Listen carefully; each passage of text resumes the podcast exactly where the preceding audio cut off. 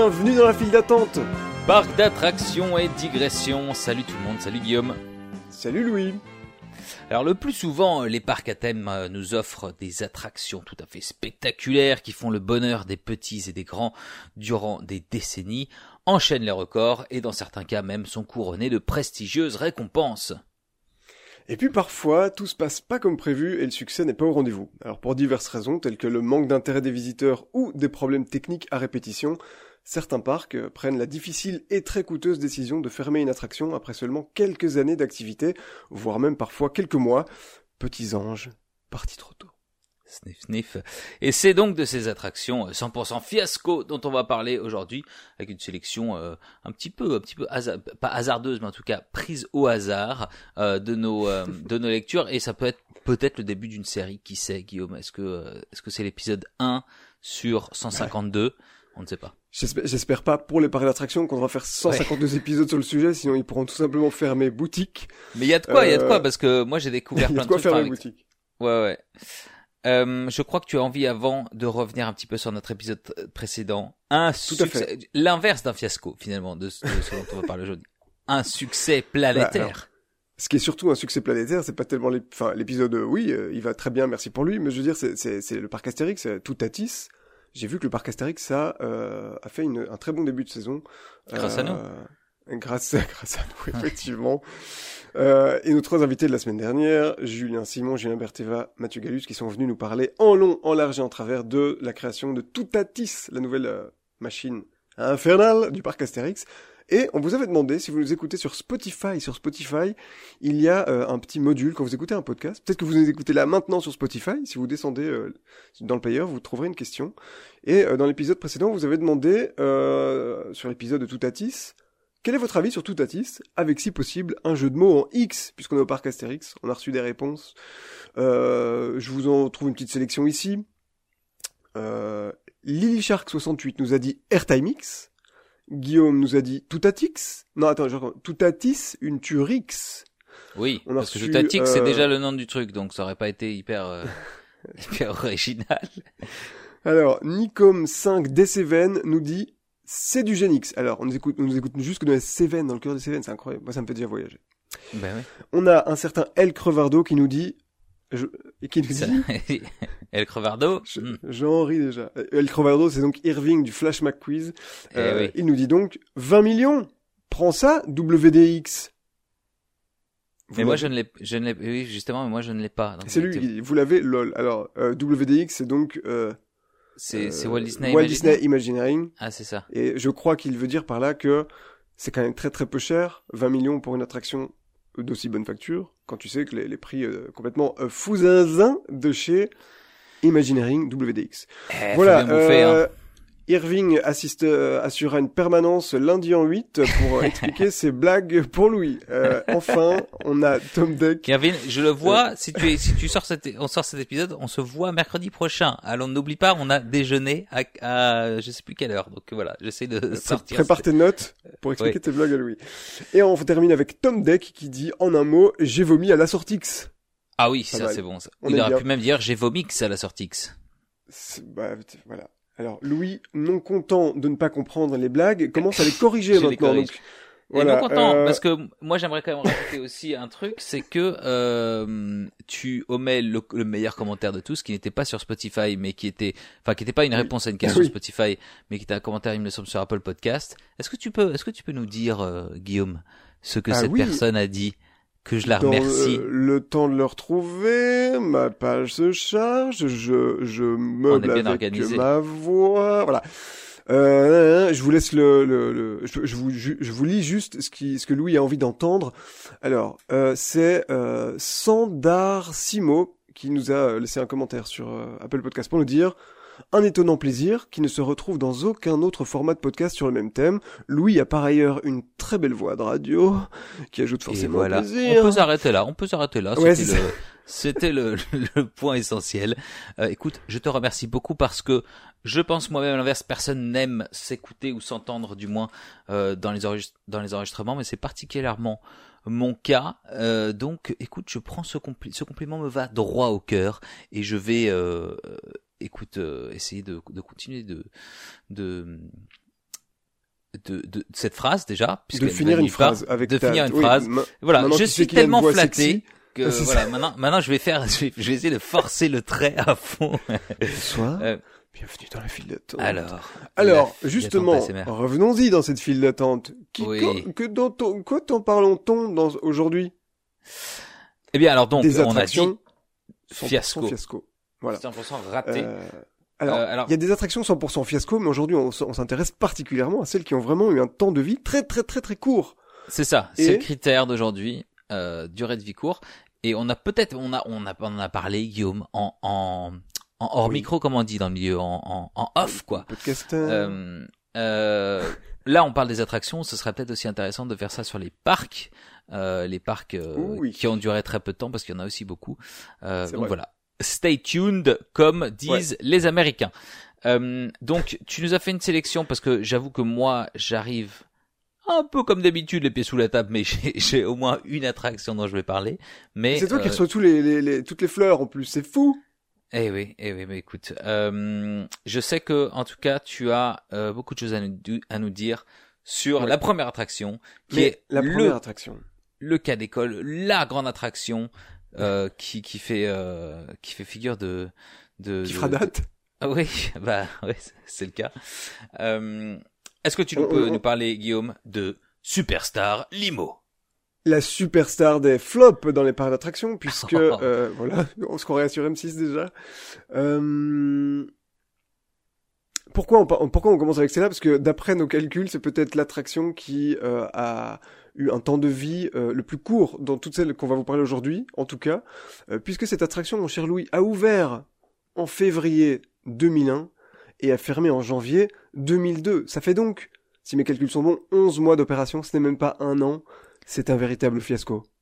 Voilà. Fiasco. Il nous faudra un petit jingle fiasco. Effectivement, 11 mois, c'est c'est moins d'un an. Ça, j'ai demandé. On a l'équipe de fact checker là qui est euh, ouais, qui est à l'oreillette, c'est bon.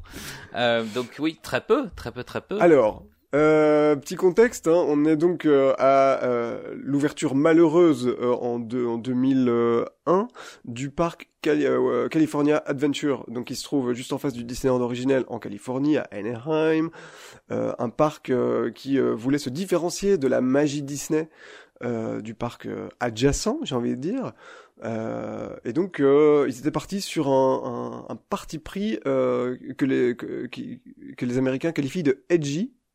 Comment Oui. tu comment tu Euh, un peu plus euh, un peu plus mature, mais un euh, peu plus mature, un peu plus cool, un peu plus Ouais. cool. edgy, ouais, un peu alternatif, tout ça, tout ça, quoi.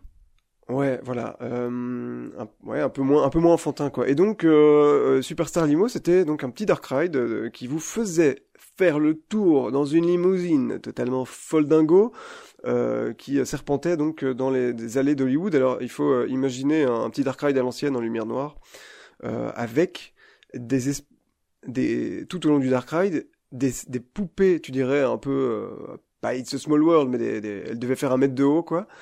De, de stars hollywoodiennes. Ouais. Donc pas des fausses stars, mais donc t'avais les, les espèces de petits, Bah, un peu de comme les- pastiches, de petites caricatures les- de. Ouais, comme les guignols de l'info, quoi. Un peu, un peu dans ce, cet esprit-là, Un peu dans cet esprit-là, ouais. Alors euh, l'attraction était d'ailleurs euh, euh, blindée de, de blagues un peu. Qu'il il fallait déjà avoir le nez dans les ragots d'Hollywood pour comprendre les blagues. D'accord. Et donc en fait, je crois que ce taxi t'emmenait d'un point A à, un point B à, à Hollywood.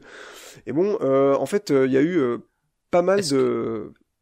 Ouais, Est-ce que l'idée, il me semble que le, le story, euh, la, la, enfin l'histoire du truc, c'était que tu étais toi-même poursuivi par des paparazzi dans la limousine, non? Et que tu, que l'idée Ouais. c'était de, de s'en échapper. Donc il y avait quand même une histoire aussi un peu de course poursuite euh, qui avait lieu euh, pendant le pendant le ride, quoi.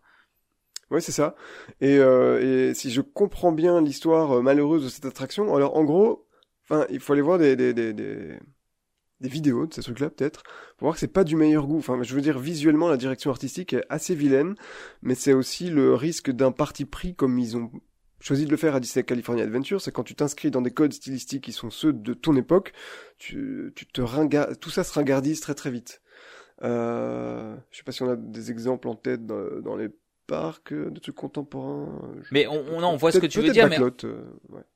En, plus de ça, il y avait donc ce, ce, ce parti pris artistique et il y avait aussi euh, le, les décors eux-mêmes qui étaient quand même hyper. C'était que des aplats. Ça faisait un peu It's a Small World, mais euh, en, en, encore plus, enfin dans un environnement qui n'était pas aussi euh, aussi grandiose entre guillemets. et c'était que des, enfin c'était vraiment du carton pâte. C'est une expression qu'on utilise souvent pour définir les parcs à thème. Enfin, en tout cas dans la bouche de ceux qui ont envie de les, les dénigrer. Mais là, c'était vraiment des des cartons avec des façades imprimées dessus et c'était très très cheap quoi. C'est très très cheap. Et alors, le choix des célébrités était pas euh, était un peu cheap aussi, puisque euh, si tu veux, t'avais euh, t'avais euh, des célébrités. Euh, il y avait par exemple Whoopi Goldberg, ouais. qui à l'époque faisait avait déjà un peu a été sur la fin de sa carrière cinéma. Maintenant, elle mais elle a beaucoup bossé avec Disney pourtant. Elle et voilà, j'y viens. En fait, en gros, les célébrités qu'ils ont choisies étaient à ce moment-là euh, des célébrités qui travaillaient avec Disney, qui avaient des contrats en cours, donc soit à la télévision, soit dans des films et des trucs comme ça. Donc par exemple, tu avais le présentateur de Qui veut gagner des millions, euh, version américaine, puisque Jean-Pierre euh, Foucault, passait... il était là? Non. parce que ça passait sur ABC, la chaîne qui appartient à Disney. Donc en fait, c'était, si tu veux, une sorte de, de, de grand fourre-tout de synergie des stars qu'ils ont envie de mettre. Pas nécessairement les plus grandes stars hollywoodiennes, mais celles qui. donc par exemple, tu avais Tim Allen qui avait joué dans cette série, euh, putain, euh, comment ça s'appelait? Home Improvement, qui était pas mauvaise, euh, mais c'était un truc typiquement Disney, qui a fait la voix de Buzz l'éclair, je crois, aux États-Unis aussi. D'accord. Mais voilà, je vois ton regard perdu parce qu'en fait, ce mec, dans, dans... effectivement, dans Santa Claus. Mais, mais voilà, mais vous ne voyez pas le regard de Louis complètement euh, perdu. C'est à, peine qui est ce mec.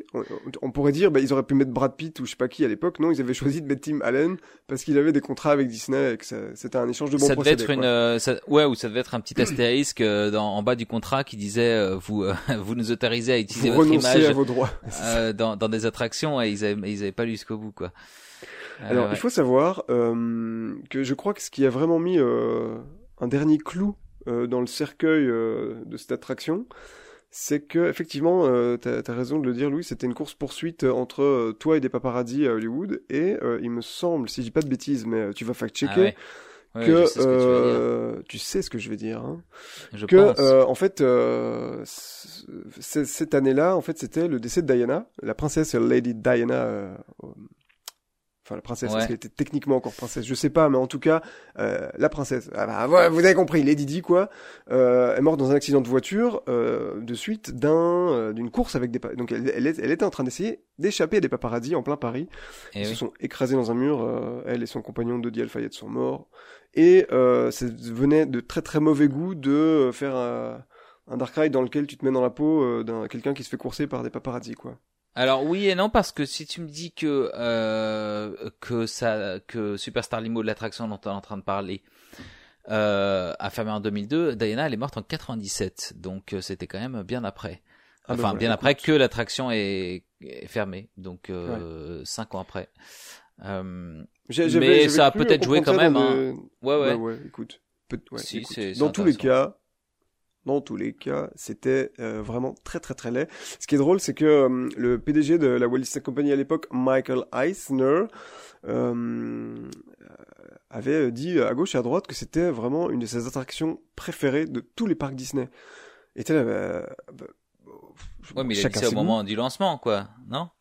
Mais ce qu'il faut savoir, c'est qu'encore aujourd'hui, Michael Eisner est euh, assez euh, passionné, voire obsédé par tout ce qui concerne Hollywood. Alors tu peux me dire, c'est l'industrie dans laquelle il, D'accord. tra- il a travaillé, mais il y a, il y a 3-4 ans, on le voyait tweeter absolument 5 fois par jour sur une, euh, un show de Netflix, une- un cartoon qui s'appelle BoJack Horseman, qui Ah est oui, une sorte de euh, parodie euh, un peu bizarre euh, de, de l'industrie euh, hollywoodienne. quoi. C'est un cheval qui, qui Oui, est non, une mais je star vois- sur le déclin, je crois. J'ai jamais trop accroché. Je crois que j'ai regardé quelques épisodes, mais j'ai jamais, ouais, jamais regardé en euh, plus que ça. Mais je savais pas que ça. C'était donc ça, ça se focalise sur euh, Hollywood, donc oui, il fait une petite fixette là-dessus. Voilà. Euh, et donc ce truc-là a été remplacé euh, depuis lors, euh, parce que vous, savez, euh, Vous n'êtes pas sans savoir que approximativement tout a été refait dans le parc Disney California Adventure. Et euh, je pense que même euh, c'était un des premiers trucs à avoir dégagé euh, suite au succès de Monstre et compagnie. Ils se sont dit bah tiens, on serait bête de pas capitaliser là-dessus. Donc ils ont en fait gardé tout le tracé, euh, gardé le look des, des limousines. C'est devenu, je crois, des, des, taxis si je dis pas de bêtises. Et en fait voilà, ils ont ils ont foutu des personnages. Ce qui est drôle, c'est que il y a certains personnages du de l'attraction actuelle en fait, ils ont, euh, tu peux, tu peux, si tu fais un side by side, tu peux voir de quel animatronique il s'agissait dans la version précédente. Ah ouais. Parce que t'as euh, un gars, un monstre à deux têtes qui fait coucou euh, du bras, et voilà. Bon, tu, tu peux savoir que c'était, je sais pas, Mel Gibson dans le truc précédent, quoi. Ok. Voilà, donc c'est une attraction qui a fait donc 11 mois. Euh, donc c'est, est-ce, qu'on peut considérer que c'est une attraction un peu euh, pas sacrée, tu sais, mais il y a ceux qui l'auront faite et ceux qui l'auront pas faite parce que vraiment il fallait courir euh, au bon au bon moment pour la faire, quoi. Bah il y a, y a un peu de ça et j'ai enfin j'ai l'impression donc nous évidemment on, l'a- on, on l'a pas faite mais il y a j'ai l'impression ce statut un peu de nanar culte maintenant dans le dans le le milieu de, des parcs d'attractions, tout le monde sait que c'était nul, mais comme tu dis, bah il y a ceux qui l'ont fait, ceux qui l'ont pas fait, et puis euh, et puis ouais, ça, ça, je sais pas s'il y a, et on peut utiliser cette expression de nanar d'attraction, mais en tout cas, je crois que ça, ça colle bien. Et il y a des euh, des vidéos. euh, euh, sur YouTube hein, de On Ride, donc allez-y, euh, allez voir le truc et c'est euh, effectivement ça a un, un, un charme suranné, je dirais. Euh, Ouais. je vois même qu'il y a, euh, il y a le génie de la lampe qui, euh, qui pointe le bout de son nez à un moment donné. Enfin, il y a toute une espèce de gloubi-glouba euh, Ouais. de, de trucs. Euh, assez incohérent aussi, quoi. Je pense que c'était ça le, le fait que, enfin, le, un des, un des Ouais. éléments qui a, qui a pu euh, déclencher la, l'arrêt de ce truc. Mais ouais, écoute, très, euh, très psychédélique aussi. Hein. Je suis en train de regarder là, c'est quand même. Euh, Ouais, c'est un peu, euh, un peu, euh, la voiture elle file dans tous les sens là. Bah, après c'est un peu en mode Dark Ride de Fantasyland le tracé, tu vois. Ouais, ouais. Mais même les couleurs et tout. Enfin bon, bref, c'est ouais, c'est spécial. Et c'est c'est vraiment le reflet d'une époque, je trouve. En fait, euh, tu sais, euh, à cette époque-là, autant dans les parcs Disney où Disney se dit on va faire euh, un parc qui se dissocie complètement de ce qui fait le succès de notre Ouais. Compagnie depuis 50 ans, c'est de se dire ah ouais non, il faut vraiment plus qu'on fasse ça. Tu dis pourquoi? Bah ok, pourquoi pas. Euh, et il y avait ça aussi beaucoup dans l'industrie euh, euh, hollywoodienne justement, mais au niveau des, des films d'animation, c'est à ce moment-là que euh, le studio DreamWorks commençait à bien marcher. euh, Ouais. avec les films Shrek, qui eux aussi étaient, t'avais l'impression qu'il y avait un besoin chez Oui, les gens oui, qui bah. travaillent de- dans cette industrie de, de se dire putain, est-ce qu'on peut aussi faire des trucs qui, qui sont fun pour les adultes et pas juste faire des trucs magiques. euh. Ouais. Bon, Shrek ça a bien marché par contre, hein, on peut pas dire, euh, mais euh, Ouais, mais Mais c'est un bon. truc assez naturel, je pense, qui se passe effectivement quand t'as un, t'as- quand t'as une espèce de de format qui, qui, qui fonctionne depuis des années, t'as envie de, de casser un peu le moule, quoi, et de, de- d'aller voir un peu ailleurs. Mais, euh, mais ça nous entraîne très bien pour la, l'attraction suivante dont j'ai envie de parler, Guillaume. Attention, breaking news Et Que oui, je vais mettre peut-être pour la première fois du podcast un petit effet sonore Oh. en fond. Que, que se passe-t-il, Guillaume? Eh bien, je vais te le dire ce qui se passe. C'est que tu m'as envoyé un texto ce matin. Nous sommes maintenant, attention, ça va être très méta, écoutez-nous oui, bien. écoutez. Nous enregistrons ce podcast le soir d'habitude. Eh bien là, nous sommes le lendemain Mais pourquoi? de ce que vous venez d'écouter à la minute, euh, à la, à la minute d'avant, puisque Guillaume, tu m'as informé par message électronique ce matin d'une nouvelle cassante, comme on disent les Anglais, Ouais. breaking news.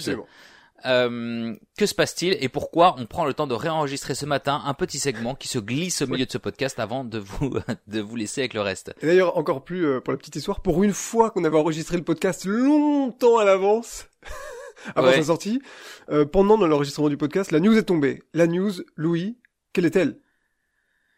Quelle est-elle? Je te laisse Ah, tu euh, oui, je alors, te laisse le soin. Le Ouais. Star Wars Galactic Star Cruiser, euh, donc euh, l'hôtel, euh, enfin ils disent que c'est pas un hôtel, c'est une expérience sur plusieurs jours ultra immersive dans le monde de Star Wars, qui euh, qui avait ouvert à Disney World en mars 2022. Euh, Disney a annoncé avec grand regret que cette expérience se fermerait fin septembre 2023. Et donc on s'est dit bah tiens, Aïe aïe aïe. bah ça rentre dans le sujet du podcast cette histoire. C'est 100%, 100% dans le sujet. Voilà. ouais. Du coup, euh, on s'est dit, euh, on va pas, on va pas passer à côté. Et voilà, on est euh, le lendemain pour enregistrer ça, mais pour vous, hein, c'est comme si, c'est comme si. voilà, Vous n'êtes pas obligé de mettre en pause et d'écouter le lendemain. Vous pouvez continuer comme si de rien n'était à écouter ce podcast.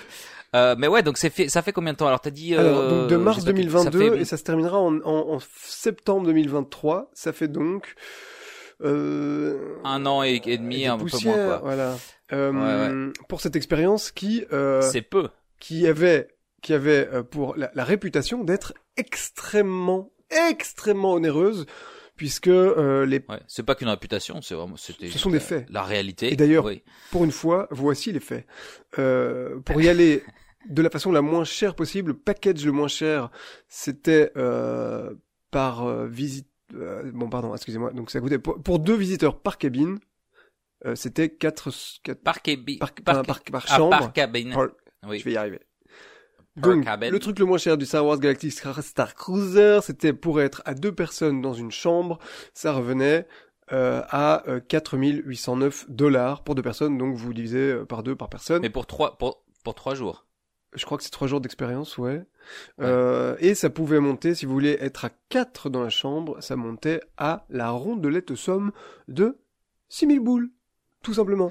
Alors, C'est incroyable, c'est incroyable, c'est vraiment, c'est le prix comme tu me disais, enfin c'est vraiment Disons-le. le prix de, de disons-le, euh, 4000, 4000 euh, euros ou même dollars, euh, je veux dire, tu pars euh, en vacances n'importe où dans le monde pendant une semaine, deux semaines en fonction du, du, du niveau de luxe auquel tu habitué. En tout cas, tu peux aller à Disney World avec, ce, avec cette somme-là sans problème Pendant deux depuis semaines, l'Europe euh, pendant, pendant deux ouais, semaines. dans un bel hôtel. Donc, euh, donc ouais, ouais, prix complètement, euh, complètement foufou. Et, euh, et alors, est-ce que, est-ce que c'est pour, est-ce qu'on a des raisons de, des raisons plus ou moins officielles de, de cette fermeture? Je pense que euh, Disney a vaguement euh, a, euh, parlé de euh, l'offre. Ils ont quand même surtout pris beaucoup de, de temps pour dire à quel point euh, ils étaient euh, très fiers d'avoir euh, d'avoir lancé ce projet. Euh, mais je pense que ça a tout simplement pas euh, rencontré euh, le succès qu'ils espéraient. On, on entendait souvent euh, euh, le Mais c'est ça alors, c'était pas euh, c'était pas full Non. euh, sans arrêt. non, c'était loin du compte. Et il y a quelques mois, ils avaient commencé à faire des, des packages un peu discount pour certains membres parce que c'était pas le, le, le Disney Vacation La honte. comme ça. Euh, je pense, je pense qu'ils ont peut-être eu les yeux un peu plus grands que le ventre. Ce qui est bizarre en fait dans cette histoire du Galaxy Star Cruiser, c'est que euh, alors c'est un, c'est un- une expérience donc euh, ultra immersive donc avec des acteurs donc euh, il faut euh, enfin je trouve que les, les Américains en parlent beaucoup ce sont des de vrais acteurs donc ils sont mieux payés que des cast members qui sont euh, tu, tu sais cast members typiques aux attractions euh, en train de te, servir Faut les la- payer les acteurs maintenant. Bah, dis moi je donc. trouve ça scandaleux il faut payer les gens absolument sont- Il faut payer les Même gens. en- même en Floride. Euh, non, et donc euh, il y, a- il y y a souvent, ça revient souvent que c'est une expérience qui a à, à faire tourner, ça coûte cher. Il faut savoir que euh, c'est un hôtel dans lequel il y a 100 chambres, alors que dans un autre, enfin, dans un hôtel typique. euh, chez Disney, euh, a- il n'y a pas en dessous de 500 chambres par hôtel, et donc il y a beaucoup de gens qui Ah ouais. justifient pour dire ouais mais c'était un hôtel, donc euh, c'est une capacité qui est faible et une une offre qui est quand même très riche et très dense. Je vous invite quand même à aller regarder des vidéos de YouTube de cette expérience complète sur trois jours parce que effectivement, ça a l'air quand même très très cool. Faut savoir aussi que euh, une bonne partie de ce qu'on retrouve dans le Galaxy Star Cruiser était prévu dans Galaxy's Edge. Et en fait, euh, ils ont coupé euh, tout ce qui était jeu d'acteurs. Il y avait un, restaurant très immersif avec une cantatrice, etc. Tous ces trucs-là vraiment se sont retrouvés finalement dans le Star Cruiser pour les pour les gens qui avaient envie de payer 6000 balles les trois jours, quoi. Donc, euh, est-ce que ça coûte vraiment cet argent pour faire tourner ce truc? Moi, j'ai, enfin, évidemment, on est, ni toi ni moi, Louis, on est dans les comptes, hein, euh, mais j'ai quand même l'impression que euh, il se faisait des marges de salopard et que ce qui est très bizarre, je trouve là-dedans, c'est au lieu de euh, réduire un peu les marges et dire bon, euh, on va, voilà, euh, en fait, non, on le ferme. Et ça, Ouais. je trouve, C'est un peu le mystère aussi pour moi, je trouve. Ouais. Pourquoi ils ont pas commencé à baisser euh, ni vu ni connu les prix en disant bah voilà la première année c'était un truc un peu exclusif. Maintenant on, on baisse les prix. Euh, Comme tu dis, euh, les, les marges on on les connaît pas, mais euh, on imagine que sur 4000 balles Ouais. à deux personnes, euh, ça ça marche à fond. Donc euh, écoute, À mon je avis, sais pas, ils peut-être vont- qu'ils ont pas voulu. ils vont pas le laisser moisir parce que c'est quand même un, enfin, je veux dire, le truc, il est quand même flambant Ouais, neuf. Euh, Que va-t-il advenir de, du, du bâtiment, de tout ça? Parce que tout ça, ça a été créé de, de, de, de toutes pièces, quoi. Si on pas réutilisé des trucs existants, Ouais. euh, ça a vraiment été euh, bâti pour ça. Ouais. Donc c'est, ouais, je ne sais pas. Et le, Que- le problème, c'est qu'en fait, ce, ce- les, les, les, les amenities, euh, comment on appelle ça, en Amenities? Les- les, Oui, la facilité. Hein? Bref, les trucs qu'on trouve dans cet euh, hôtel, comme c'est pas considéré comme un hôtel, ce serait un peu compliqué de le convertir directement en hôtel et, et un, un hôtel Star Wars dans lequel il y a un peu moins de jeux Bah d'acteurs oui, et tout ça, parce que il y a pas de piscine, il y a pas de salle de sport, il y a qu'un seul restaurant. Enfin, tu vois, ça, ne se prête pas à devenir Ouais. il y a pas de, il y a pas de fenêtre dans les chambres, c'est des écrans.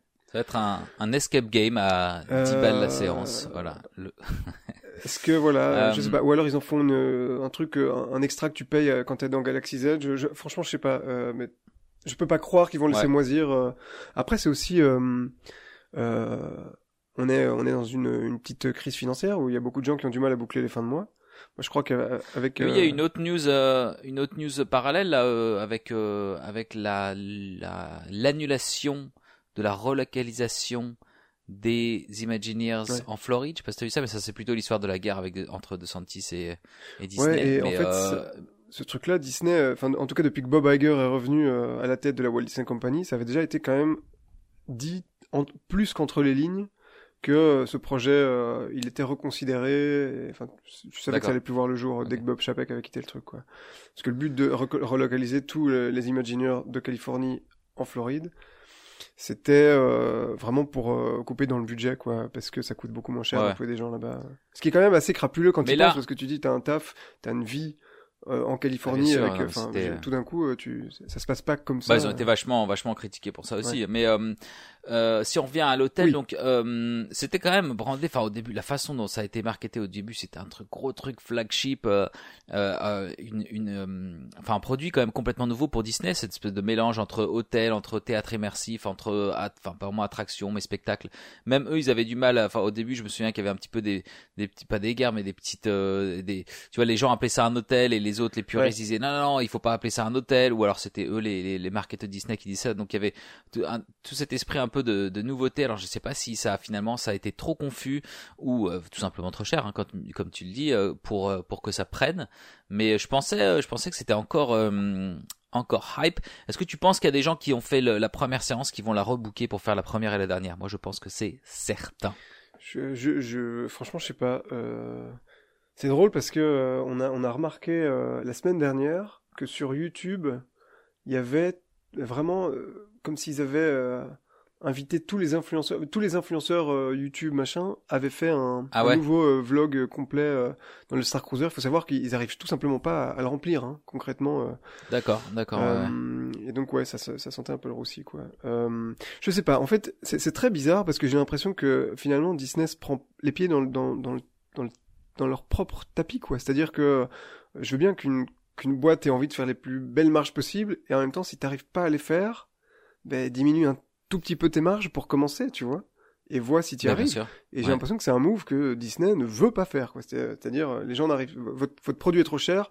Ah bah non, je préfère encore le fermer que baisser les prix un tout petit peu, quoi. Sais, vous avez même pas Si essayé. c'est comme ça, je me casse. Ouais.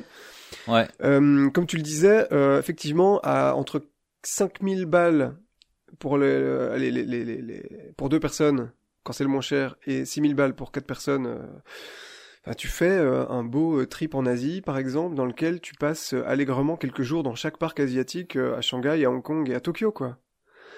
Enfin, avec le, avec l'avion compris, Non, les hôtels et tout, enfin, c'est, c'est, je trouve ça bizarre, quoi. C'est bien d'avoir tenté le coup, mais très bizarre, je trouve, Ouais. de comme move de, de même pas essayer de revenir, hein, de baisser les prix un tout petit peu, quoi. Bref. Euh, affaire à suivre, parce que clairement, moi, je peux pas imaginer Affaire que ce, suivre, bâtiment, ils vont pas. pas le laisser moisir, hein, t'inquiète, quoi. Ouais, on n'en sait pas tellement plus. Il y a effectivement juste eu ce communiqué officiel qui a dit, alors effectivement, qui a pris des, euh, des, des grosses pincettes en disant voilà, on a été euh, super heureux d'avoir innové euh, et, et tout et tout, mais euh, bon, je pense qu'ils ils pensaient pas que ça allait se terminer Ouais. aussi tôt que ça, Ouais. parce que euh, ça, ils ont quand même à mon avis investi pas mal dedans. Mais euh, voilà, on va avoir les, les, les- peut-être les petites rumeurs qui vont euh, qui vont arriver dans les dans les jours à venir, et puis on, on pourra peut-être en parler la prochaine fois. Yes. Et sur ce, Sur ce, on vous laisse avec le reste de l'épisode. Donc on revient Oui. à hier, si vous avez bien suivi, avec d'autres attractions qui ont misérablement foiré. après Voilà. quelques années. Allez, gros bisous. Bisous. Mais ça nous entraîne très bien pour la- l'attraction suivante dont j'ai envie de parler, Guillaume. Par-en. Puisque c'est un peu la même idée dans le sens où c'est un parc d'attractions qui a voulu faire autre chose, mais eux ils y ont été un petit peu forcés. Je parle donc de euh, SeaWorld San Diego, qui est le, le SeaWorld ori- originel, enfin le premier, le premier SeaWorld, il y en a beaucoup maintenant. Il y en a au moins trois, je crois, aux États-Unis, mais euh, Euh, et je vais parler euh, de Submarine Quest, euh, Mmh. qui est alors un dark ride. On va voir si c'est vraiment un dark ride ou pas.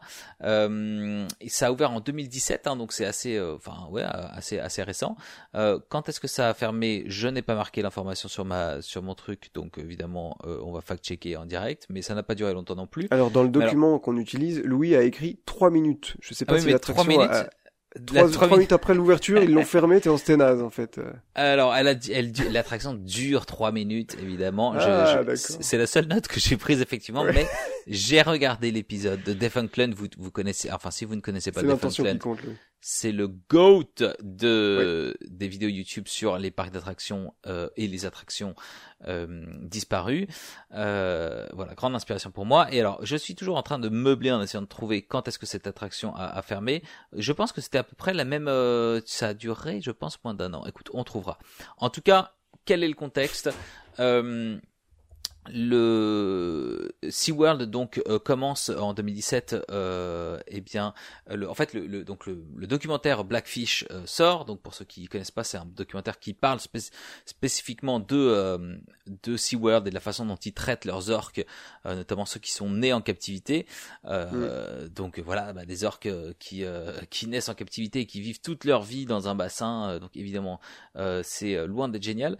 Et, euh, et il commence à avoir euh, voilà une euh, comment dire une sale réputation euh, et le public enfin le grand public commence à, à, à- à se rendre compte en fait que c'est que c'est que c'est vraiment pas top euh, euh, ce genre de ce genre de show.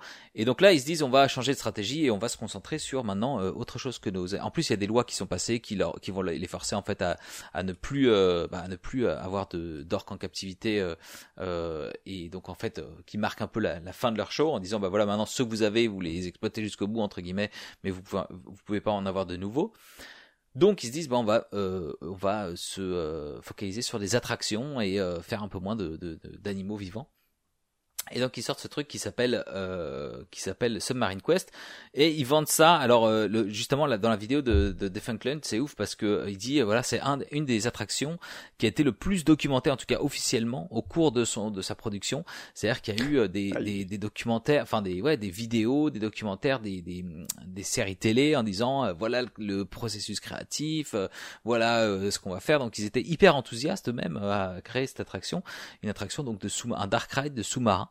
Et euh, le, le fait est que ce dark ride de sous-marin, euh, en fait, euh, on peut s'imaginer ça va être euh, bah, un dark ride classique donc à l'intérieur ou ça va être euh, en sous-sol, ça va être dans l'eau comme j'ai parlé souvent du fameux euh, dark ride sous-marin dans à Legoland que que, que j'aime beaucoup. Euh, je sais plus dans quel épisode on en parlait, mais je vais pas en reparler Dans tous les épisodes. dans tous les épisodes, hein, qui vous plonge dans un vrai aquarium incroyable.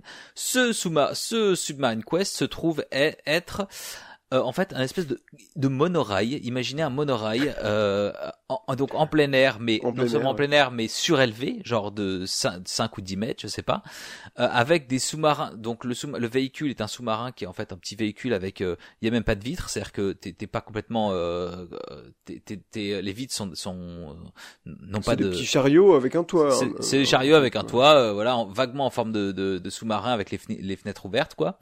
Euh, qui se balade donc autour euh, du parc dans SeaWorld avec un écran. Alors ils disent oui, ça va être un truc interactif et tout. On était en 2017 quand même, donc il y avait déjà euh, pas mal de techno, euh, expérience interactive et tout. Et en fait, bon, t'avais vaguement un écran euh, tactile devant toi qui disait ah il faut photographier des, des, des trucs etc. Parce que du coup ils se Mhm. focalisaient vachement sur la conservation. Ils changeaient de discours énormément évidemment quoi pour euh, pour un peu se Mhm, racheter. Euh, mais en gros, tu étais donc on te dit en fait c'est marrant parce que le, le la gare et euh, la gare est à, à l'intérieur et t'as des projections d'eau, t'es un peu comme ce qu'on a à Crush Coaster, t'as quand même une ambiance aquatique et tout. Et en fait, un rideau se lève. Enfin ensuite, au moment où tu départs, tu tu démarres le le enfin voilà une, une euh, comment tu dis une bâche se soulève, une, un, un rideau se, se lève et t'emmène vers le, le ride. Et en fait tu pourrais t'attendre à ce que tu sois plongé dans une cave un peu comme un pirate des Caraïbes, enfin dans un truc complètement euh, euh, et en fait tu es lâché en plein air dans le parc quoi. Donc c'est vraiment l'anti-climatique euh, de ce que tu pourrais t'attendre d'un truc euh, sous-marin. Et ensuite t'as vaguement des scénettes où tu passes dans un espèce de couloir avec des, des faux trucs en coraux complètement bidons, avec des écrans, tout ça en plein air donc tu vois rien. Et euh, on te dit que c'est interactif dans le sens où on va te dire ah bah ouvre telle porte parce qu'à un moment tu rentres vaguement dans un couloir. Donc on va dire ouvre le le, le, comment tu dis le, le rideau quoi. Euh, enfin j'appelle ça un rideau mais euh, tu sais ce que je veux dire un rideau euh, de fer quoi. Et en fait ils disent ouais vas-y un rideau de fer tiens. appuie sur le bouton pour euh, ouvrir le ouvrir le le rideau. Et en fait c'était pas du tout relié au truc c'est le, le rideau, le rideau. et le rideau s'ouvrait avant même que en fait tu aies le temps d'appuyer sur le bouton. Donc il y avait il y avait plein de merde comme ça. Et en fait même le c'est vrai que le principe même en fait on te met dans un truc. Déjà l'environnement est pas du tout adapté. En plus on te met un écran tactile avec des mini jeux dessus etc donc en fait tu es complètement focalisé sur l'écran qui te sollicite en même temps il y a rien à voir parce que t'es t'es, sur une sorte de plateforme. Ça, ça ressemble vaguement au, au mini monorail d'Europa Park ou euh, Ouais, euh, c'est vraiment, il euh, y a rien et et en plus, mais non seulement il y a rien, mais en plus on te voilà, on te colle le nez sur un écran en te faisant, euh, ouais, voilà, en focalisant ton attention euh, là-dessus. Donc énorme, énorme flop et en fait les, les gens se sont rendus coup tout, de suite que c'était de la merde, donc ils ont eu des retours négatifs dès, dès le début. Et ensuite, ce qu'ils ont fait pour se rattraper un petit peu, c'était long et lent. Oui, long et lent. Effectivement, ça allait très très peu vite. Euh, et alors en fait ils ont ils ont dit euh, au début ils avaient brandé ça comme un, truc pour toute la famille, tous les âges, un truc d'aventure. Enfin voilà, c'était vraiment euh, assez assez survendu. Et en fait, ce qu'ils ont fait, c'est qu'ils ont dit, ensuite ils ont rebrandé, enfin pas rebrandé, mais ils ont ils ont changé un peu les panneaux à l'entrée en disant bon, en fait, c'est une aventure pour les plus petits, euh, voilà, euh, premier, euh, premier. Oui, voilà, et donc, histoire de dire que c'est un truc pour les bébés parce que c'était de la merde. Et puis en fait, ensuite, ça a été un peu le cycle naturel des attractions comme ça parfois. C'est-à-dire que on dit que ça va être dans un, en, en comment dire, en réhab pendant quelques mois. Ensuite, ils la rouvrent un petit peu. Ensuite, c'est en réhabilitation encore plus longtemps. Et en fait, c'est c'est c'est mort un petit un peu à petit feu comme ça. Est-ce que tu as trouvé entre temps combien de temps ça a duré ou pas? Oui de 2017 à 2018. Alors j'ai pas les dates précises, mais ça fait un an, quoi. Ouais, voilà. Et, euh, et, je crois que et eux pour le coup ils ont vraiment ils ont vraiment assumé derrière. Enfin il, y a eu des gens qui ont été virés. Ils ont dit qu'effectivement c'était une attraction qui était qui était pas à la hauteur. Euh, et euh, enfin voilà ils ont. C'est un euphémisme. Ouais, ouais, Allez voir ce truc vraiment. Si vous si vous voyez pas du tout de quoi on parle, c'est fascinant. Ça. Enfin. Donc Submarine Quest, euh, SeaWorld, ouais. On est sur un accident industriel.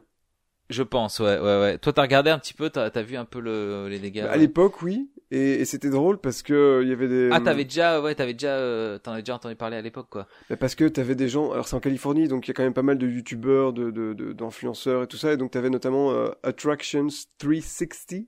Ouais. Une très bonne vidéo on ride sur YouTube, c'est ma chaîne préf, euh, avec des, des, caméras qui, qui filment super bien les dark rides en low light et tout ça.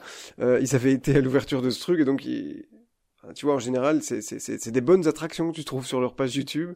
Il y avait ce truc-là, et c'était les trois minutes les plus longues de ma vie, j'ai l'impression. c'était fou.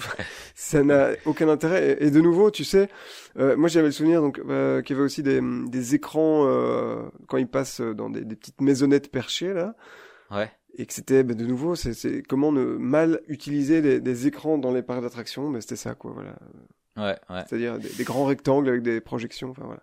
Mais tu peux dire vraiment... au pire fait, faites un thème aérien. Enfin, eux évidemment c'est SeaWorld donc faut que ça un, faut que c'est un rapport avec la mer, mais enfin tu vois un monorail c'est c'est surélevé. Euh, enfin je veux dire il faut que ça soit un thème. Euh, je sais pas, t'aurais pu faire un hydravion ou un truc. Enfin c'est ça, ça paraît complètement absurde de se dire on va on va mettre de, de manière surélevée un truc thématisé sur littéralement les profondeurs de la mer avec en plus des scènes qui apparemment euh, euh, voilà euh, dépeignaient euh, vraiment les abysses avec des coraux et des, des poissons spécifiques aux abysses donc dans lequel tu es censé être pratiquement dans le noir complet. Et là tu avais voilà énorme soleil en pleine gueule quoi et ce qui est fou, c'est je crois, euh... enfin là, je suis sur une photo qui date de, de 2021. Je sais pas si, en fait, ils ont vraiment fini par détruire le truc. Hein. C'est-à-dire, euh...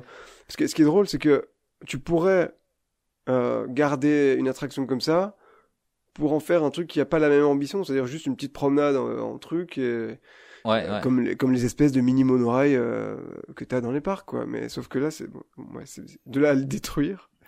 euh, c'est qu'ils en voulaient vraiment plus en entendre parler, quoi. Ouais, c'est ça. The Thing.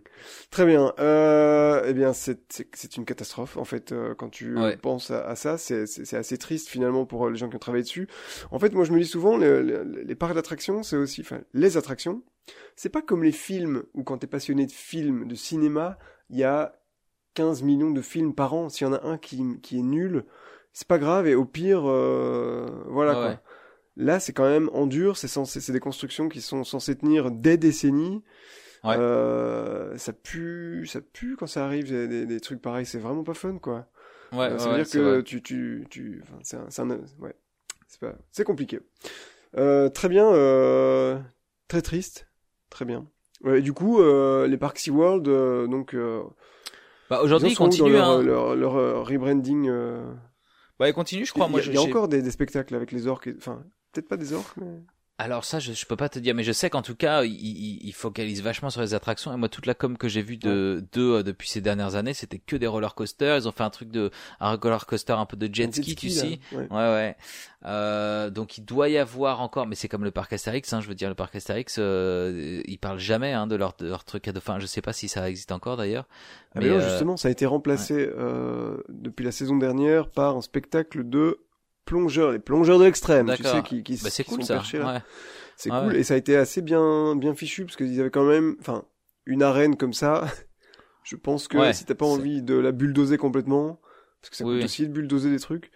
euh, ils ont ils ont fait un truc assez malin. Je trouve aller voir des, des vidéos là-dessus. Après, ça reste un spectacle de plongeurs, mais pour faire une petite pause sandwich, hein, Bah oui. ça fait l'affaire.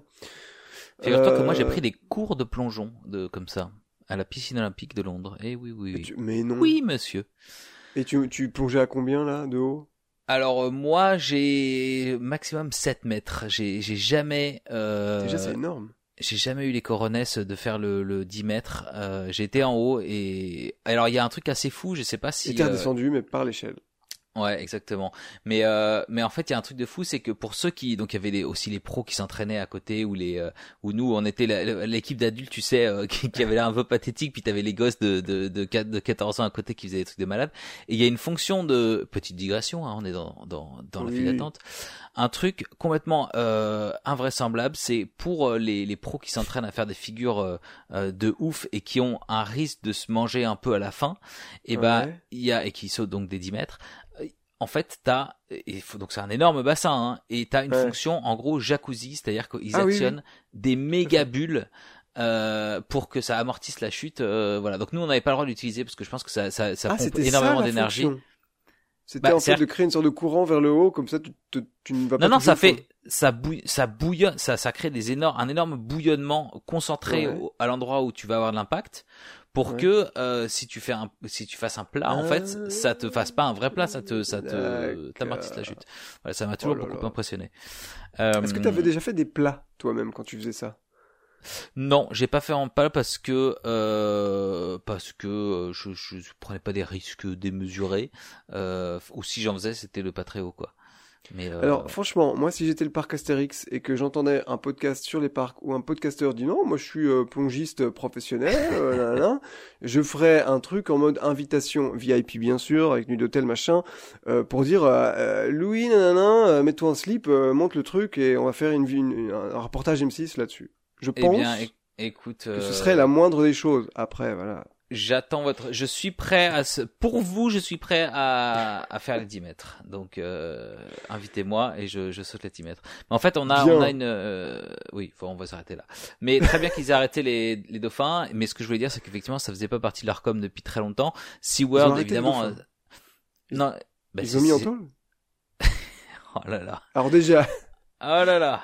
Ça va on va loin. couper ça. hein. Ouais, Euh, ça. Euh, bien. Donc SeaWorld, je pense qu'ils ont forcément encore quelques animaux qui traînent, mais euh, ils ont quand même un, un revirement strat qui est très très axé euh, attraction. Et qu'il faut, il faut reconnaître quand même que c'est, je pense, déplacer une montagne, ce qu'ils sont en train de faire, parce qu'un changement d'identité, enfin, c'est pas seulement un changement d'identité, c'est littéralement leurs produits qui doivent changer. oui. Et, déjà, tout le monde n'aurait pas envie de se lancer dans un changement pareil. Il y a plein de business qui se disent, bah, notre business, euh, il est problématique, mais on fait beaucoup d'argent avec, donc on va continuer de le faire. Euh, c'est vrai. Et, euh, et donc ils se lancent dedans, et je pense que c'est effectivement un projet assez titanesque du changement de produit, mais aussi du- comment tu gardes ton audience, comment tu fais, voilà, c'est Ouais. très complexe et donc euh, C'est jouable, hein, petit à petit. Je pense que c'est quand même jouable de, de, de, faire ce, ce transfert-là. Et tu vois, alors eux, maintenant, ils se focalisent vachement sur euh, ah, tous les trucs rescue, machin, toute la conservation animale et tout. Mais je pense que diminuer graduellement le nombre d'a- d'animaux, vivants, enfin en tout cas les gros, euh, les, les gros mammifères, disons marins, et garder, tu peux garder des beaux aquariums. Ça, ça, je pense que ça Ouais. reste correct. Euh, et mettre des attractions tout autour. Euh, ouais, écoute, why not hein. absolument. Alors, nous allons revenir à Disneyland en Californie, Louis, Oui. pour parler d'une attraction qui a euh, tenu à peu près deux ans, euh, entre mai 1998, France euh, 98, Zizou 1, 2, 3, 0, voilà, euh, et... Le, euh, le dédain dans ta... Attention à ce que tu dis, dis donc Guillaume, c'était c'est c'est la dernière fois qu'on a eu du fun en France, c'était en 98. Hein. c'est vrai, Eh Ah, ouais. c'est vrai. Non, on a regagné depuis. Qu'est-ce que je raconte? Euh, Je ne suis pas très fouteux. d'après- je pense que ça s'entend. Vous avez peut-être Euh, gagné deux fois. Non, bon, On a gagné, si, Donc, on a gagné euh, en en 2019 par là. Ouais, quelque chose comme ça. ouais, ouais. Bon. Alors, on y retourne. Disneyland, d'entre 98 et 2000, a une attraction, a ouvert ses portes et les a refermées deux ans plus tard. Je parle des Rocket Rods. Les Rocket Rods, qu'est-ce que c'est? Eh bien, euh, figurez-vous que c'est dans le Tomorrowland euh, de Disneyland, la partie dédiée au futur. À demain. Un land qui... C'est c'est Ah dédié oui, à demain. À demain. Euh... Tomorrowland. Oui. Enfin, ça peut être dans une seconde aussi. S'il est 23h59, tu veux dire? Oui. Oh, qu'est-ce qu'on s'amuse Euh, on devrait avoir l'audience en direct, tu sais, comme ça on verrait le truc fléchir, Ouais. comme ça.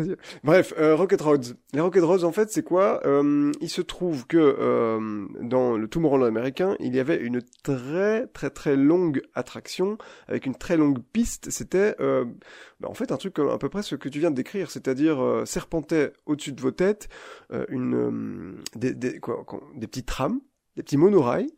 Euh, et puis euh, Disney a décidé qu'il fallait virer cette promenade en monorail qui pourtant, euh, moi j'aime beaucoup ce genre de petite promenade, ça fait une super petite pause, la petite pause sandwich dont on parlait tout à l'heure Ouais. par exemple. que tu peux pas. Euh, Toi, tu bouges des sandwichs en toute occasion, j'ai l'impression, devant des Ah, plongeurs, en monorail.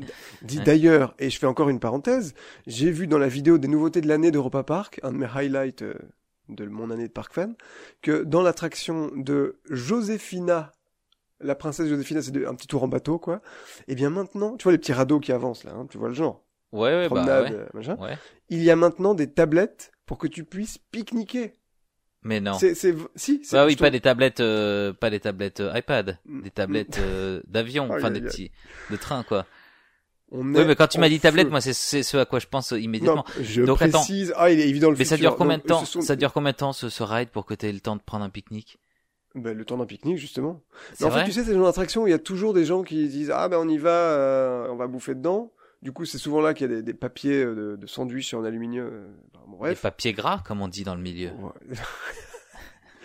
Et donc, eux, voilà, à Europa Park, je trouve qu'ils ont assumé le C'est truc. une super Parce idée. que tout le monde vient faire sa petite pause sandwich, eh bien, nous allons mettre Ouais. des petites tablettes, pas des iPads, des tablettes, euh, des tables, quoi. Oui, oui, pour oui. mettre ton sandwich, ton petit, ton petit gobelet, euh, voilà. C'est trop bien. Ta petite, ta- ton petit saut des beaux, ta petite tartine triangle que t'as acheté à l- de- de l'air d'autoroute. Ouais. Ah, voilà. Ah, je reviens sur les Rocket Rods. Je me fatigue moi-même. Euh, Ça me donne une très Euh, bonne idée plus tard. On va se parler de comment on pourrait améliorer les attractions euh, qu'on connaît déjà. Voilà, qu'est-ce que un petit oreiller dans Eh. It's a Small World, par exemple. Je dis ça au hasard. Euh, Une, petite, une tablette à pique-nique dans euh, Flight Force, ça permettrait de, de faire qu'il se passe quelque chose dedans. Je sais pas, je, je brainstorm, hein, voilà. allez. Bien. Euh, alors, les Rocket Rods. Donc, il se trouve que depuis les années 60, il y avait donc cette promenade en petite trame surélevée, nanana, les petits monorails. Euh, Tu nous diras pas son vrai nom, ça. J'ai l'impression que tu. le, tu... le People Mover. Tu Ah, mais c'était déjà le People Mover. C'était déjà le People Mover. Ah oui, d'accord, mais c'est parce qu'il Voilà. existe toujours. Euh, en Floride, il existe toujours, Ah, mais dans une configuration un peu différente. Entendu. Euh, alors donc c'était une attraction qui était très très euh, longue, qui serpentait euh, entre un lac autour de Space Mountain et tout. En euh, l'an euh, 90 euh, 1998, 98, Disneyland. Euh, ça a toujours, vous savez que ça a toujours été un problème, hein, Tomorrowland, puisque euh, la vision du futur, ben, ça se démode très très vite. Du coup, ils se sont dit à Disneyland, pourquoi est-ce qu'on ferait pas une sorte de revamp de notre Tomorrowland sur le modèle du Discoveryland de Disneyland Paris? Comme ça, euh, notre futur arrêtera de se démoder tous les quatre ans, puisque c'est du rétrofuturisme. Du coup, ils l'ont fait évidemment à la chip, c'est-à-dire qu'ils ont pris des bonbonnes de peinture, ils ont tout peint en brun et en bordeaux, ou presque. C'était dégueulasse. Euh, littéralement, allez, voir, allez regarder des, des photos de Space Mountain en 98, ils avaient peint la montagne en couleur rouille, atrocissimo, dégueulasse, ni fait ni à faire. Mais donc, à cette époque, ils se sont dit, on va quand même faire une, nouvelle attraction pour que ce soit pas juste euh, repeindre les bâtiments en brun. Euh, et, ça- et donc ça avait vraiment pas du tout la même classe que Discoveryland, hein, que ce soit clair là-dessus. Et donc ils se sont dit, bah, euh, comment faire une attraction nouvelle sans que ça nous coûte un bras? Comment est-ce qu'on peut être un peu euh, cheap? Ils ont en fait dégagé les trams du People Mover, mais ils ont gardé la piste euh, et ils ont installé dessus un nouveau rail avec des voitures euh, qui avaient une drôle de configuration de siège. Par exemple, il y avait euh, une personne à l'avant et puis des rangées de deux personnes. C'était une... C'était pas très beau, moi, je trouve, comme véhicule. Ouais. Et donc en fait, le, le premier problème de cette attraction, c'est que parce que comme Disney avait pas trop envie de- de- d'investir là-dessus, ils ont, si tu veux, gardé la piste qui donc n'est, euh, comment je vais dire ça, elle n'est pas, euh, Optimisé. courbe- euh, elle n'est pas, il y a pas de banks, de tout- comment tu, euh, comment Oui, on appelle ça, Des- De barrières sur le côté, enfin de, Non. oui, Ah, si de garde, de Si garde-fou, pour- de. non, oui, mais non. Euh, elle ne, la- voilà, la piste ne s'incline pas dans le Ah oui, d'accord, pas Puisque- d'inclinaison, euh, oui, oui. Voilà. Parce qu'il n'y avait pas besoin d'en avoir à l'époque où il y avait un tram dessus, parce que le tram roulait à du 2 à l'heure, il n'y avait, pas de- il y avait pas de raison de pencher la voie. Or, en fait, sur ce Rocket Roads, en fait, dès qu'il y avait une piste, un- un- un- une section de piste toute droite, il y avait une méga accélération. Mais en fait, l'accélération, le véhicule freinait aussitôt dès qu'il en- dès qu'il dès qu'il euh, s'embarquait sur un tournant. Tu vois, donc ça faisait... Oui, oui. Parce que l'idée, c'était quand même, eux, ils voulaient faire un truc ultra rapide. C'était ça l'idée de base aussi, C'est un peu comme ça que c'était vendu, mais en fait, ça faisait, euh, c'était, ça prenait 3, trois secondes de vitesse, et puis dès qu'il y avait un tournant, en fait, il se remettait quasiment à du 2 à l'heure, et, et ça il repartait. y a des euh, gens, il y a des gens qui conduisent comme ça, et ça, ça m'énerve beaucoup. Tu sais, je sais pas de, oh quelle oui, est ta façon si, de si, si. qui, tu Ah vois, oui, ils non. voient le feu rouge qui est là à 50 mètres, ils savent qu'il va devoir s'arrêter, mais accélérer à fond, puis refreiner derrière, au lieu d'y aller tranquille, parce que de toute façon, on va devoir attendre que ça passe au vert. Bande d'idiots! Arrêtez un petit Alors, peu avec ça! Tu sais ce qui est pire, c'est que quand t'es passager dans une voiture, et qu'il y a euh, le conducteur, donc sur l'autoroute par exemple, qui euh, ne cesse de faire, euh, euh, alors que, alors que on pourrait rouler à du euh, 100, 120 euh, tout du long, il fait en fait avec la- sa pédale, il fait Ouais. et ça rend malade. Bref, on va y arriver, on va y arriver. Oui, oui. Rocket alors, Roads. Rocket Euh, alors voilà, ça a commencé à puer la merde euh, pour ces raisons-là, c'est-à-dire que le public euh, euh, n'accrochait, enfin, le concept était un peu bancal techniquement, euh, mais il y a aussi pas mal de problèmes techniques. Euh, les, les, il y avait donc c'était une attraction qui avait un rail central, mais qui utilisait des pneus euh, en caoutchouc, des pneus de bagnole. Il se trouve qu'en fait les pneus euh, ils se déglinguaient euh, parce que euh, ils prenaient de la vitesse et euh, en fait les pneus n'étaient pas faits pour râper le sol comme ils le faisaient, je sais pas quoi. Donc euh, ça c'était un autre Ouais. problème. Euh, et apparemment, ce que j'ai lu aussi cet après-midi, c'est que euh, les, la puissance qui était nécessaire euh, à certaines accélérations des véhicules faisait tout simplement planter les- le système central de l'attraction. Donc elle était très régulièrement en panne, ce que, ce, donc euh, en arrêt temporaire. Sauf Ouais. que les arrêts temporaires, euh, c'est- non, Ben, non, temporaires c'est tout mal. long, parfois. Oui, puisque parfois ça prend littéralement deux heures avant de relancer une attraction, quoi. Euh, on connaissait euh, le problème à Disneyland Paris il y a encore quelques années sur Big Thunder Mountain. Donc elle s'arrêtait, oui, mais elle- pour la redémarrer, il fallait euh, au moins une heure, quoi. Ouais. Bref. Donc euh, tout ça, tout ça, tout ça a fait que, euh, en fait, problème technique, panne, le, le- les, les, les visiteurs qui avaient pas l'air d'en sortir extrêmement convaincus, ont fait que l'attraction a duré un an.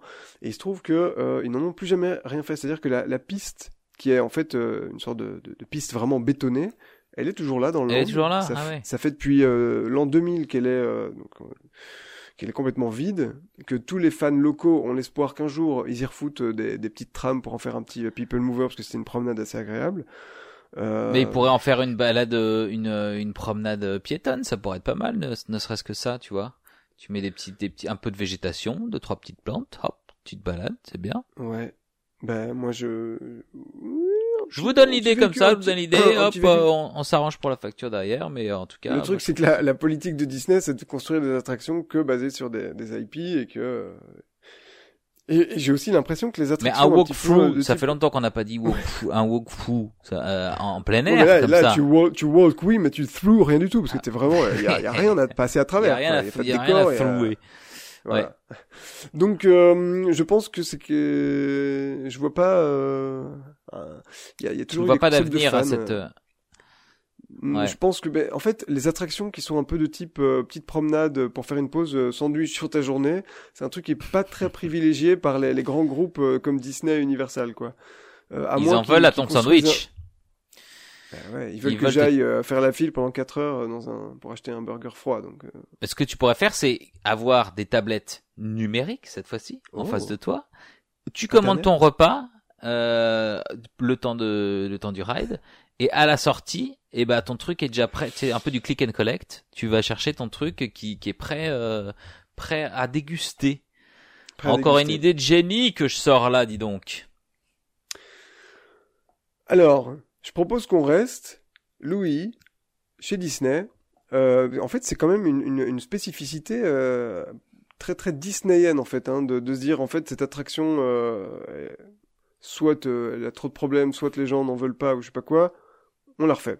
Et c'est arrivé alors à une attraction qui a été faite, défaite et refaite. Mhm.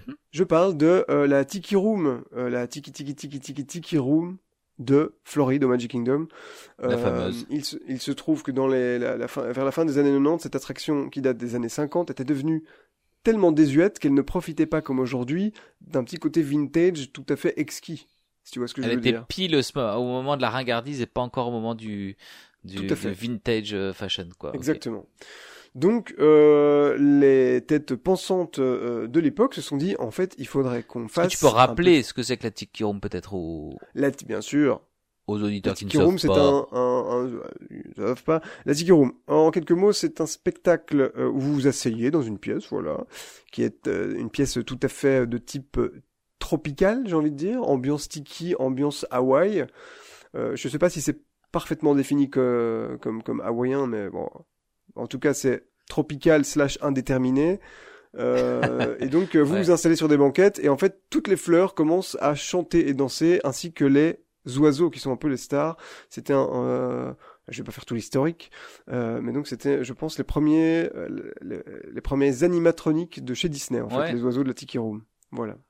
Puisque Walt voulait faire un restaurant dans lequel il y avait des oiseaux, mais il se disait les oiseaux vont chier dans les assiettes, du coup qu'est-ce qu'on peut faire? Eh ben un spectacle avec des faux oiseaux. Oh, mais si on fait un spectacle, ça peut plus être un restaurant, donc c'est devenu la Tiki Room. Voilà. Très bien. Et donc cette Très Tiki Room dans les années euh, fin des années 90 était devenue désuète. Les teenagers trouvaient que c'était ringardos, donc ils Saleté c'était complètement teenagers. déserté. Voilà. Du coup, ils se sont dit euh, comment est-ce qu'on peut euh, ramener du monde dedans? Eh bien, en déjà à l'époque, en en slamant une IP populaire dedans. Et ils ont été choisir. Euh... Est-ce que c'était pas même deux IP Est-ce que les oiseaux slamaient comme euh, Grand Corps Malade? C'est ça que t'es en train de dire? La Room de la déprime. Alors, euh, donc ils ont été chercher les personnages du film Aladdin. Donc c'était Yago et non, alors Aza- Aladdin et Zazu. Attendez, je Oui, recommence. parce que c'est vrai que Le perroquet d'Aladin et le Zazu de euh, du roi lion.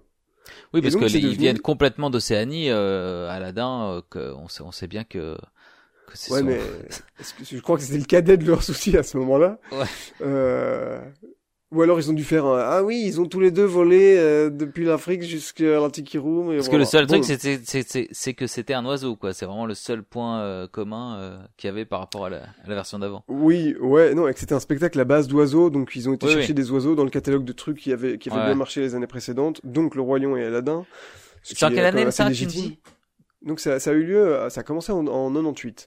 D'accord. Et donc, euh, en fait, euh, ça, à, à la rigueur, je me dis pourquoi pas.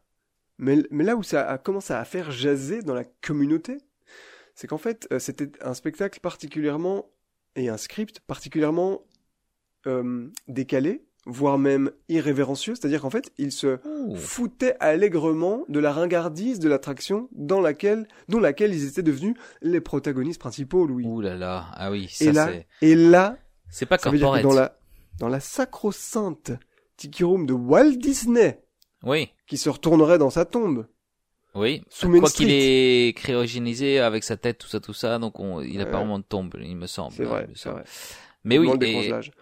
Euh, et donc voilà, en fait, ça a un peu fait grincer des dents. Et donc en fait, je crois que parce que au pire que les fans. euh, Mais c'était genre quoi T'as des, t'as des. Tu te souviens de, de petites vannes ou de petites références? Non, c'était juste euh, l'idée générale, c'était de se. D'accord. on s'en tiendra à juste, ça. c'était juste ir- irrévérencieux et c'était euh, un truc. oui, ils se, fout- se de la ringardise de, de- Ouais, ouais. Du, truc en question, quoi. Bon. Moi, j'aime bien l'idée. Euh, Je, je, je dois dire, euh, je, je regarderai ce que ça donne. Euh, parce qu'un peu d'autodérision, je trouve que ça fait pas mal. Alors, c'est vraiment pas l'idée Disney, quoique ils ont fait ça pour pas mal de trucs. Euh, Disney, je pense quoi? Je pense au Roi Lion euh, 2.0 ou 3 là, celui où tu sais où c'est. Timon et Pumba qui regardent le film. Ça dit quelque chose ça? Pas C'est du le tout. roi. Mais attends, tu parles des des des des, des, des- suites en, en DVD et cassettes vidéo, toi. Ouais, mais ils ont fait un, je ils ont que- fait un, un Roi Lion. Je crois que c'est le Roi Lion 3 ou peut-être. En fait, c'est Timon et Pumba qui vont au cinéma, qui s'assoient dans une salle, qui regardent le Roi Lion, le film normal, et qui disent ah ouais mais en fait nous ça s'est passé comme et ils racontent l'histoire de leur Ah, point mais de quel vue. enfer, quoi. Ah non c'était très drôle. C'était très drôle. Mais je Euh, pense que ça doit être très drôle à la Cusco, puisque c'est aussi un humour qui est comme ça, mais je trouve que il faut aussi respecter l'essence de chaque Bah euh, oui. histoire. Et... Bref, bref. Alors, c'est respecter bon. Walt. What would have cas- Walt done, hein Qu'est-ce qu'il aurait fait? Ah ouais. Avengers Campus, peut-être. Il aurait pété. Il aurait... Oui. Certainement. Euh, Euh, bon, alors Tiki Room, en gros, euh, je pense que ce n'est pas juste une question d'une poignée de fans qui trouvaient que c'était euh, pas bien de se moquer de la Tiki Room, parce que je pense que en général, bon, bah, s'il y a que trois fans et demi qui trouvent qu'un truc est nul, euh, Disney va pas se dire euh, oh mon dieu, arrêtez tout. Donc je pense que euh, ça ne faisait pas plus sale comble. Et en 2011, donc c'est-à-dire, euh, ah, ça a quand même tenu un petit peu plus, hein, 98 à 2011. ouais. Ça fait, je suis mauvais. Bah, ça fait 13 ans. Oui, c'est ça que je te dis. Ça fait Ouais. 13 ans. Euh, tre- avec 13 ans, c'est oui, finalement, Finalement, dégueu. ça, euh, finalement, ça ne tient, ça ne va pas du tout dans la liste. ça, ne, qu'on ça a- ne- ça ne va pas dans notre podcast cette histoire. Non, finalement, je ne sais pas pourquoi tu nous parles de ça, Guillaume. Ça a très bien marché, cette histoire. Bon, euh, écoutez, effectivement, en tout cas, en 2011, ils sont revenus au show de base, euh, mais donc ils ont dégagé euh, le roi lion et Zazu, euh, et voilà. Bah écoutez, on passe, passons à autre chose alors. Mais, il y a- mais Tiki Room, il faut dire quand même que c'est, moi, je, je, je, alors j'ai pas été, donc je peux pas dire à quel point c'est, mais y a, pareil, ça, ça a un statut complètement culte, j'ai l'impression, avec les Américains, de par le fait que, alors il y a beaucoup de photos et de documents de, Walt Disney qui, euh, bah, effectivement, euh, comment dire, euh, construit les premiers animatronics, et tu le vois dans les séries d'ABC, etc., qui dit, ah bah voilà, on va construire ce, ce- cet oiseau et tout, donc c'est vraiment le début de toute cette, de toute cette aventure avec les animatronics, mais les, les, les, voilà, les gens ne, enfin, les fans, en tout cas américains, tu changes euh, un poil de cul de, de, d'un oiseau là-bas, il pète un plomb, quoi. Oui, alors que les fans français de Disneyland Paris ne feraient, n'auraient jamais des comportements comme ça.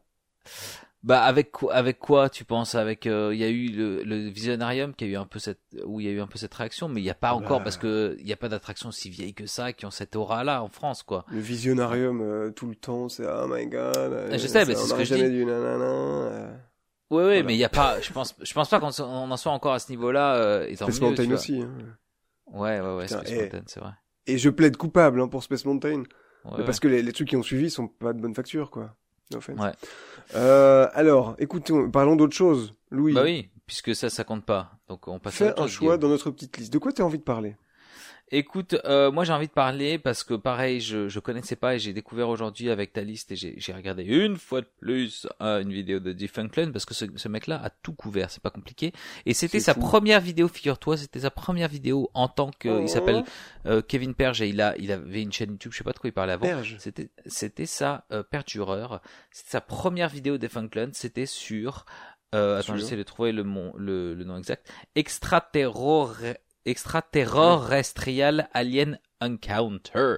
Euh, voilà, commencé en 95. Mais pareil, commencé en 95, fini en 2003. Bon, c'est pas non plus, c'est une, je, je pense qu'ils auraient voulu que ça dure plus longtemps, mais c'est pas trop court non plus. On est sur 8 ans quand même. Hein. Ouais, Ouais. ok, ouais, ouais. Euh, mais ça, c'est quand même assez, assez incroyable aussi comme histoire. Euh, Guillaume, de quoi s'agit-il? Euh, alors ça, je crois que c'était euh, au Magic Kingdom en Floride, euh, donc à Disney World. Euh, alors, long story short, euh, il était question euh, de, ramener un peu les teenagers au Magic Kingdom. Disney continuait de, souffrir, c'est, très drôle en fait de, voir ça comme un problème. Qu'en fait, t'es, tellement fort sur une démographie, les familles avec enfants, que euh, ils voulaient essayer en fait de moderniser un petit peu le, le parc du Magic Kingdom, qui est très très famille et enfant, euh, avec une attraction qui tranche radicalement euh, avec ce qu'on trouve dans le Magic Kingdom, euh, le rose bonbon, les machins. Euh, donc ils ont fait euh, un concept où... euh, oh, comment je vais expliquer ça? Dans une sorte de pièce circulaire, une sorte de petit gradin circulaire, euh, on va en fait faire la, la connaissance, on va, on va interagir avec un véritable alien. Euh, et donc il y avait tout un système audio euh, vraiment qui, t'enveloppait parce que parfois on, plongeait la pièce dans le noir et t'avais vraiment, vraiment l'impression que l'alien se déplaçait dans la pièce, euh, qui te chatouillait, enfin qui te soufflait de l'air sur les oreilles, des trucs comme ça. Enfin c'était vraiment très très immersif. Et honnêtement, euh, la direction artistique de, ce truc, c'était quand même très proche du film Alien, c'est-à-dire que la, créature, ben, un extraterrestre euh, dans la la pop, la pop culture, ça peut prendre euh, des, plein de formes. hein. Il y a les aliens de Toy Story, il y a les aliens euh, de euh, de E.T. chez Spielberg. Mais là, c'était le film. Alors, c'était pas sur le film Alien, hein. N'est pas sur Ouais, le, mais- le truc, mais ça y ressemblait quand même très très fort. Et c'était euh, un spectacle, euh, une sorte de, de show immersif qui était vraiment terrorisant. C'était d'ailleurs dans le, dans, le, dans le nom de l'attraction. Euh, et euh, c'est en fait la raison pour laquelle ça n'a pas euh, fait long feu, parce qu'en fait dans un parc qui s'adresse tellement aux familles et enfants, il y a quelque chose de tellement rassurant. On se dit pas que, tu vas mettre un pied dans cette attraction, tes enfants vont ressortir en crise de panique, en PLS. Euh, et donc euh, ça a un peu marqué la, fin de l'attraction, puisque effectivement ça a quand même tenu, euh, on avait calculé donc euh, 8 ans. Euh, mais euh, et, et pour le coup, je regrette de jamais l'avoir fait. Cette attraction, euh, Et- je pense que c'est un. Mais il y avait, je crois, au tout début, des, des quand même des idées parce que Alien. Alors, j'ai regardé cette vidéo, mais d'un œil, du coup, je me souviens plus très bien. Mais euh, il y avait des, des vraies relations avec. En fait, Alien avait été déjà pitché, j'a- j'avais l'impression, comme vraiment comme une IP, et ils ont relâché le truc en disant non, on peut pas faire du Alien au Magic Kingdom, mais c'est quand même resté euh, en tant que voilà qu'idée, que que direction artistique et tout. Donc c'est pour ça que ça, ça y ressemble beaucoup.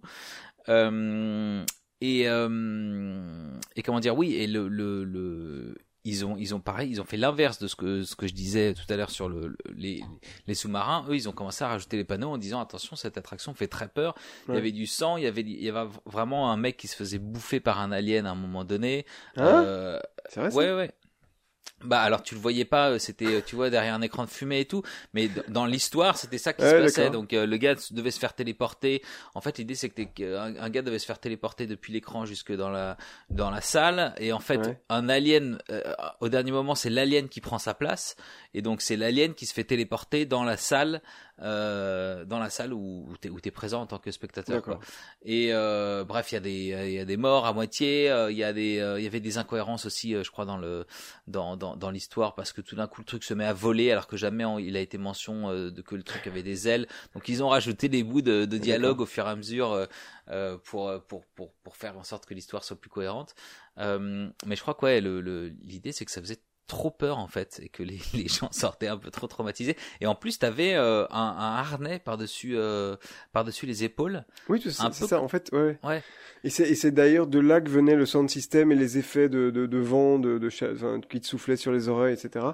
Euh, Ouais. Et donc, il y avait un son tout à fait euh, Dolby Surround THX euh, 3.0, euh, je sais pas quoi, dans la salle, qui faisait que tu avais 18D. vraiment l'impression que la, la, la, la créature, euh, une fois qu'il plongeait la, la salle dans l'obscurité, tu avais l'impression qu'elle se baladait, qu'elle faisait le tour de la salle. Enfin, voilà.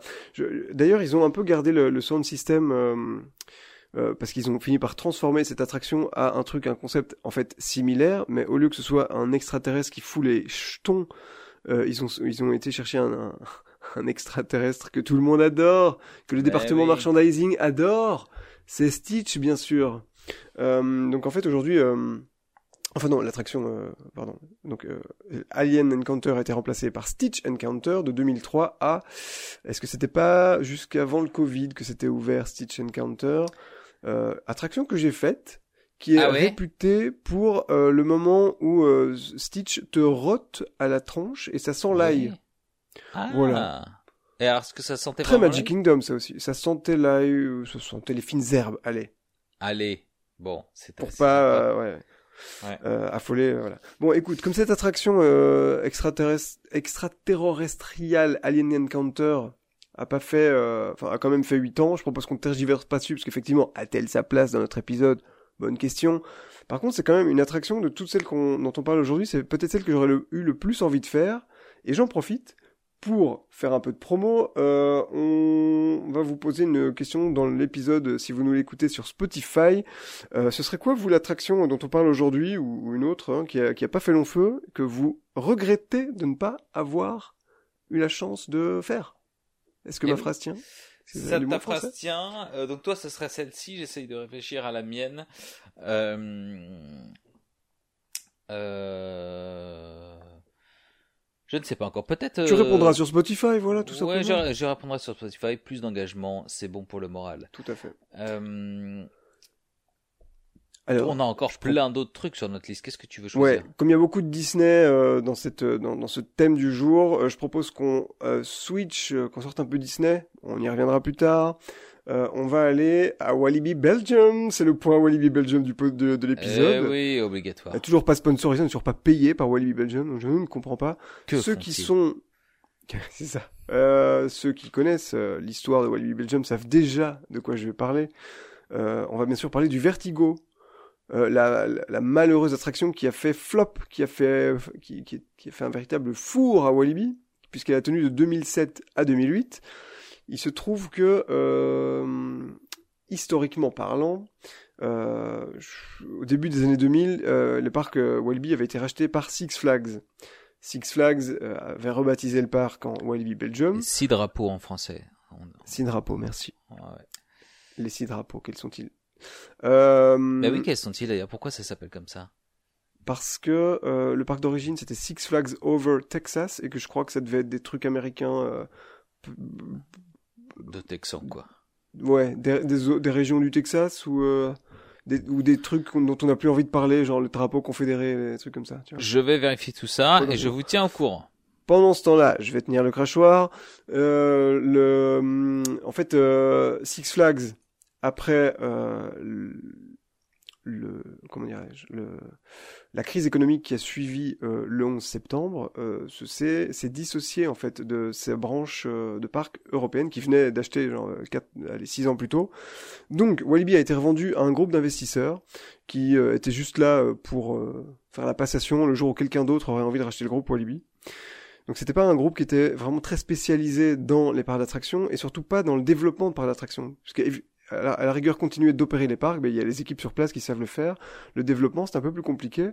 Et du coup, euh, finalement, cette, euh, cette boîte s'est tournée vers Doppelmayr. Doppelmayr, euh, un constructeur qui, jusqu'alors, était spécialisé dans les remontées mécaniques, Louis, Eh au oui, sport d'hiver.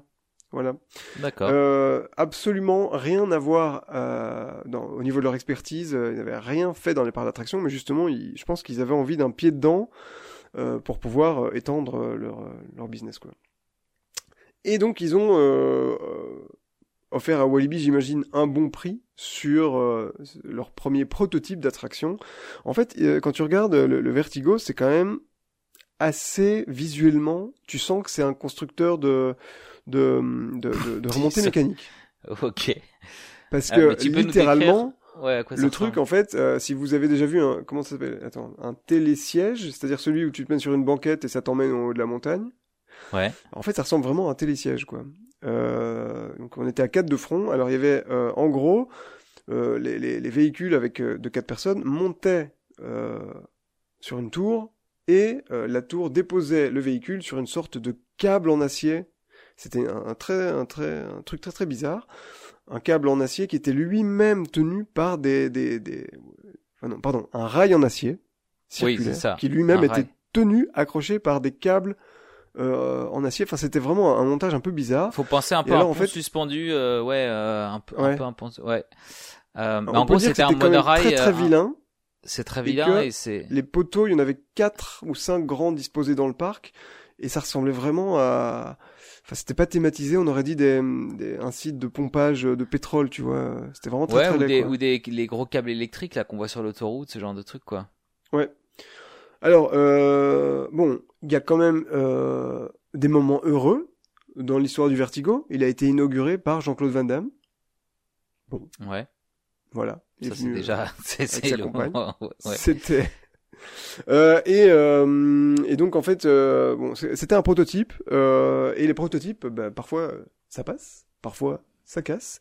Et malheureusement pour Walibi, ce truc-là en fait a été très très compliqué à, opérer, c'est-à-dire qu'il y a eu beaucoup de, problèmes techniques avant l'ouverture, une fois l'ouverture, si bien que en fait Walibi avait décidé de fermer l'attraction pour la la, la, modifier euh, techniquement avant de la réouvrir. Et puis finalement, c'était un peu euh, ouvert euh, un mois, fermé quatre mois. Enfin voilà, c'était très compliqué. et en 2008, l'attraction, elle a tout simplement pas rouvert. Donc c'était un... une période assez triste en fait, sauf pour le parc. Après les années Six Flags, qui n'étaient pas non plus les plus fun en termes de de, de, de développement. Euh, bah, la, première nouveauté, en plus un peu roller coaster de Walibi, qui se termine par un échec comme ça, c'était, euh, je pense, un, petit coup dur. Et tout cela avant que la Compagnie des Alpes rachète finalement le groupe Walibi. La Compagnie des Alpes, donc c'est le groupe euh, qui détient notamment le parc Astérix, euh, les musées Grévin, tout ça, tout ça. Maintenant on sait tout ça, mais à l'époque, voilà, c'était, on parle de l'époque juste avant que la CDA s'incruste dans les parcs Walibi et qu'elles y construisent de magnifiques attractions, comme par exemple le Conda. Voilà, donc, euh, bah oui, dont on a parlé. Euh, voilà. Donc le malheureux Vertigo. Et alors ça, pour le coup, c'est euh, moi qui habite dans le coin et avec les fans et tout ça. Ben là, on peut parler d'une attraction qu'il y a ceux qui l'ont faite et ceux qui l'ont pas faite. Et moi, je l'ai eh faite. Et alors C'était naze. C'était Ah, c'était pas bien? non seulement c'était moche, donc vraiment ça allait vite et tout. Il y avait pas de sensation? Alors la seule sensation que j'avais, c'était vraiment la, la, la, peur que ce truc, euh, je sais pas que le câble lâche, parce qu'en fait vous avez un, un, énorme rail en acier qui, je ne sais pas quelle sorcellerie ils utilisent, mais c'est un rail qui est censé pouvoir se, il est flexible en fait le rail. D'accord. Et il est pendu ah, par des, par... Ah mais ça faisait vachement peur alors. Ouais, ouais, c'était absolument euh, infernal. Et donc euh, cette espèce d'énorme rail circulaire en acier est lui-même porté par, on le disait tout à l'heure, des câbles qui ont l'air tellement rikiki par rapport à cet énorme truc. Tu dis putain, mais je vais mourir. C'est aujourd'hui que je meurs euh, par ce truc euh, inauguré par Jean-Claude Van Damme. Donc voilà. C'est ouais. Surtout, c'était surtout ça. Oui, le, le fait que ce soit inauguré par Van Damme. Il a inauguré des trucs aussi euh, chez Disney, il me semble, parce qu'il y a ces photos assez iconiques où il fait un grand écart pour aucune raison particulière sur un tapis rouge. Euh, ah bah attends, c'est Van Damme. Et je veux dire, si, c'est une occasion, il fait le grand écart. Il fait le grand écart, c'est vrai. Tu ferais pas le grand euh, écart si t'étais Jean-Claude Van Damme, toi? Si je savais faire le grand écart, je le ferais euh, probablement tous les jours. J'espère bien. Euh, j'ai trouvé l'origine donc du nom Six Flags. Ah. Qui donc effectivement c'est le premier parc Six Flags ça s'appelait Six Flags Over Texas et qui a ouvert en 61 euh, et alors le, le, phrasé officiel dit que ça vient des six sections thématiques qui ont été modelées euh, after the culture of the six countries whose flag, donc euh, à, à, à, travers les, enfin qui ont été modelées sur les, les cultures des six pays euh, dont les drapeaux ont flotté au-dessus du Texas pendant sa son histoire colorée, ils disent. Donc en fait, c'est en ah. gros euh, toutes les, je pense toutes les différentes phases de colonisation, puisque ça a été colonisé par euh, le Mexique, par la France, par l'Espagne, par, je suis en train de regarder, en gros par à peu près tout le monde euh, pendant euh, du, du 16e siècle jusqu'à mm. maintenant. Donc, donc voilà, c'est les différents drapeaux que le Texas a eu. Enfin, en tout cas, ils en ont choisi six. et voilà. Donc c'est un petit peu d'histoire, un petit peu d'histoire très approximative. Euh, voilà. Je me suis retrouvé un jour à Six Flags Over Texas, c'est à Dallas, je crois. Euh, horrible, hein. Parc Six Flags, c'est toujours ah ouais? horriblissime. Oh là là là là. C'est toujours malheureux parce qu'en fait, euh, ce groupe euh, Six Flags a, je sais pas comment dire, défiguré tout le marché. C'est-à-dire que, euh, bah, à part les parcs Universal, Disney et euh, un peu d'Hollywood, euh, ouais, c'est refaire. Oui, mais c'est leur, c'est leur, c'est leur positionnement. C'est. Ouais, que du, c'est que du ride, quoi. c'est que du ride, mais tu pourrais quand même mettre, je sais pas, des petits parterres, des parterres de fleurs quoi. Enfin, c'est vraiment très très. C'est des dalles de béton les parcs Six Flags. hein. C'est vraiment laid. Quoi. Ouais. Bref, euh, Des hortensias, n'importe quoi. Quelque chose, quoi. Hort- ah t'es Hortensia toi? Bah, écoute, je T'avais juste pas, envie de dire Hortensia. J'avais envie de dire hortensia, euh, ça prend beaucoup de place les hortensias, ça peut faire des beaux des beaux massifs. Je, je sais pas à quoi ça ressemble les Hortensias. Mais les hortensias, c'est les grosses fleurs roses là, tu sais ce que c'est quand même. Je vois Louis en train de googler alors que c'est moi qui ne sais Bah, pas. je suis en train de vérifier Je que, sais que je toi, tu sais. Je dis pas de la merde. Mais si, c'est ça, c'est des gros. Alors elles existent en bleu aussi, mais c'est des c'est c'est ça peut être des- Écoutez, on, verra, on vous fera un épisode spécial Hortensia parce que je sens que Louis euh, oui. est très euh, tatillon sur le sujet. Mais Louis, là, tu vas nous parler d'une attraction euh, qui se trouve en, euh, en Californie, si je comprends bien. Oui, alors j'en sais pas énormément, mais j'ai vu beaucoup de vidéos et ça m'amuse beaucoup. Euh, bah, en fait, si je devais choisir une, voilà, tu me, si tu me reposes la question, Oui, repose, te la repose-moi la question. la question est posée. Je, ah, je la Quelle pose. attraction Quelle oui. attraction aurais-tu envie Quelle attraction qui a duré trois mois et demi aurais-tu regrettes-tu de ne pas avoir Eh arrive bien. Figure-toi que ce serait les Flying Saucers, les saucisses volantes, non les les euh, les soucoupes volantes, euh, les Flying Saucers à Disneyland. Alors il y a eu deux versions. Euh, il y a eu Ah. une version, euh, oui, une version euh, en 61 qui a duré de 61 à 66 et ensuite euh, donc assez euh, assez tôt dans l'histoire de, de Disneyland Euh, et euh, et ensuite une autre version qui s'appelait Luigi's Flying Tires mais on va voir ensuite ce que c'est alors qu'est-ce que c'est que les Flying Saucers? Ce sont des en fait euh, comment on appelle ça? Des aéroglisseurs en fait Des soucoupes volantes? les scoopes volantes, mais en vrai, oui, parce que c'était quand même un petit peu surélevé. Donc, euh, vous voyez les, bah, les aéroglisseurs, donc des trucs sur, sur coussin d'air, qui, Ouais. euh, qui, alors là, c'était des trucs complètement circulaires, euh, qui est, et d'ailleurs, je me souviens plus si l'air, je pense que l'air provenait du sol, un peu comme les, Tout à fait. voilà, comme les, Dans les salles d'arcade, là. Exactement, Le- le jeu des palais. le, le air hockey. Euh, toujours très euh, très cool à jouer. Euh, donc le, Grave. le- donc le sol voilà projetait de l'air. Toi t'étais sur ton truc à coussin d'air. C'était des trucs individuels où t'avais deux manettes. De, enfin voilà t'étais accroché. Euh, t'avais deux. C'était même pas des manettes mais c'était des c'était des, des poignées plutôt parce que je pense pas que en fait c'était uniquement dirigé avec ton poids c'est à dire que t'avais pas Ouais. de t'avais pas de, de, de, de, gouvernail ou de quoi que ce soit de directionnel c'était vraiment t'avais de l'air qui était blasté euh, sous ton cul et puis euh, tu tu faisais balancer ton corps euh, pour pour te diriger et en fait Ouais. ça se trans- l'idée c'est c'est que c'était un peu des des comment t'appelles ça des euh, bumper cars des euh, Des autotamponneuses. Des autotamponneuses. autoscooters. donc voilà, tu te, tu te tamponnais les uns les autres. Et alors, de temps en temps, ils balançaient aussi des, euh, des énormes ballons gonflables, très très gros ballons là que tu peux voir dans les concerts, notamment les trucs comme ça. Euh, sur la piste aussi, du coup, ça rebondissait partout. Ça, euh, c'est, les gens étaient contents, ça, ça volait un peu avec l'air. Euh, mais le fait est que, et d'ailleurs, il y a une vidéo maintenant, je me souviens sur Parkéologie que j'avais postée où tu voyais un mec en 61 en train de fumer un- en costume, vraiment une espèce de, de caricature presque cartoonesque Un de- gros cigare. de- avec un gros cigare Ah à la bouche, je te jure, il était en train de fumer un cigare sur cette attraction et tu voyais. Que t'étais un peu jaloux à ce moment-là. Je te vois trop. euh, Ouais, c'est un peu, un peu le, un peu la classe totale quand même, c'est vrai. euh, et euh, hein, avant, on avait le droit hein, de faire toutes ces choses-là avant. Et Euh, aujourd'hui, on peut plus rien dire et plus rien faire. Je sais pas si t'as remarqué. Hein. On peut même plus fumer des, des gros, des, des gros barreaux de chaises dans les, dans les files d'attente. Euh, donc, euh, ce truc-là a fermé. En fait, barreau je crois de chaise. ah oui, bah, barreau de chaise, c'est l'expression pour les. Attends, mais il y, a- y a plusieurs significations à barreau de chaise alors. Hein. Ah, toi, tu sais quoi alors ton J'avais déjà entendu euh, quelqu'un qui utilisait chaise pour, par- pour, pour parler d'un d'un chibre, disons-le. D'accord. Ah oui, ah oui. Bah écoute, tu, tu, de toute façon, les gens mettent dans leur bouche ce qu'ils veulent, euh, du moment que c'est consenti. Euh, Le- Ceci dit, un chibre est potentiellement, potentiellement moins cancéreux, euh, cancérigène en tout cas que. que... Ça dépend. La...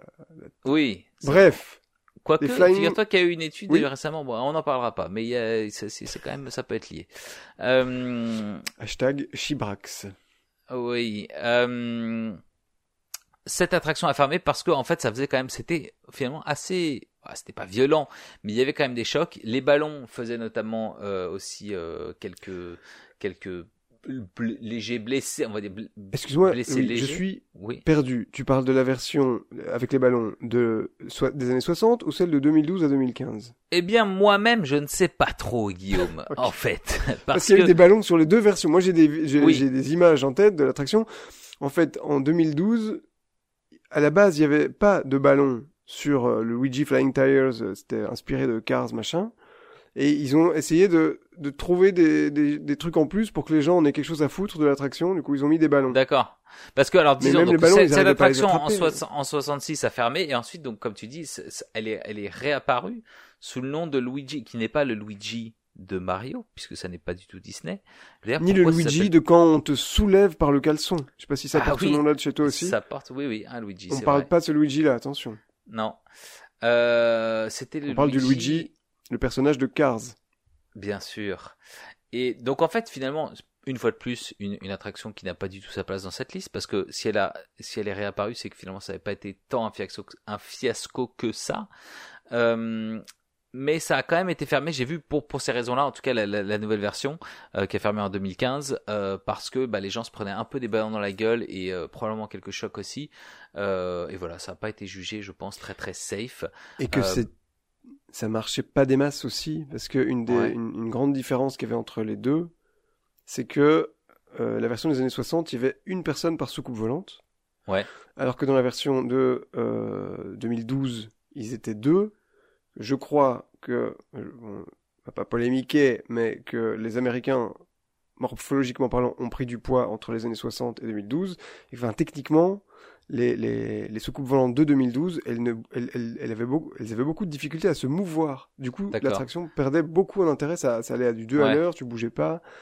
Et euh, c'était, foireux, quoi. Ouais. ouais, ouais, Et je vois, en fait, je vois, elles sont aussi beaucoup plus grosses, même les, les, comment dire les soucoupes en elles-mêmes euh, et j'ai l'impression qu'elles sont beaucoup plus imposantes parce que j'imagine qu'il y avoir plus de technologie embarquée plus de sécurité et tout. On dirait, et, euh, et ça tout ça a ajouté aussi du poids je pense et euh, et, et, moins euh, enfin voilà moins de moins d'inertie tout ça. Donc euh, ouais c'est effectivement là je regarde des vidéos de Luigi ça a l'air très très lent. Euh, mais la première version a l'air assez folle et c'est celle-là dont j'aurais enfin voilà que j'aurais voulu essayer euh, tu crois pas qu'en fait, c'est gentil que tu le fais et tu dis bon, ok, c'est fait. Ouais, mais tu vois, c'est il y a peu d'attractions finalement où tu contrôles à 100%, enfin là tu contrôles moyen parce que, mais tu vois, c'est vraiment maître de ton véhicule quoi. Les dark rides, les machins, tout ça, bon tu suis le, tu suis le cours quoi. Là c'est un truc où t'es dans un véhicule à toi, euh, t'es tout seul et tu vas à droite à gauche comme tu veux, donc euh, voilà, ça c'est cool. Et du coup, euh, même l'attraction qui a fait 2012 à 2015 à Carsland, elle a été remplacée par une sorte de chorégraphie de voiturettes de type euh, Cars, euh, qui sont toutes des voitures euh, euh trackless, donc il n'y a pas de ride, etc. Donc en fait c'est une sorte de chorégraphie. je, je sais pas si c'est vraiment tellement plus excitant que le truc précédent, mais voilà. Ouais.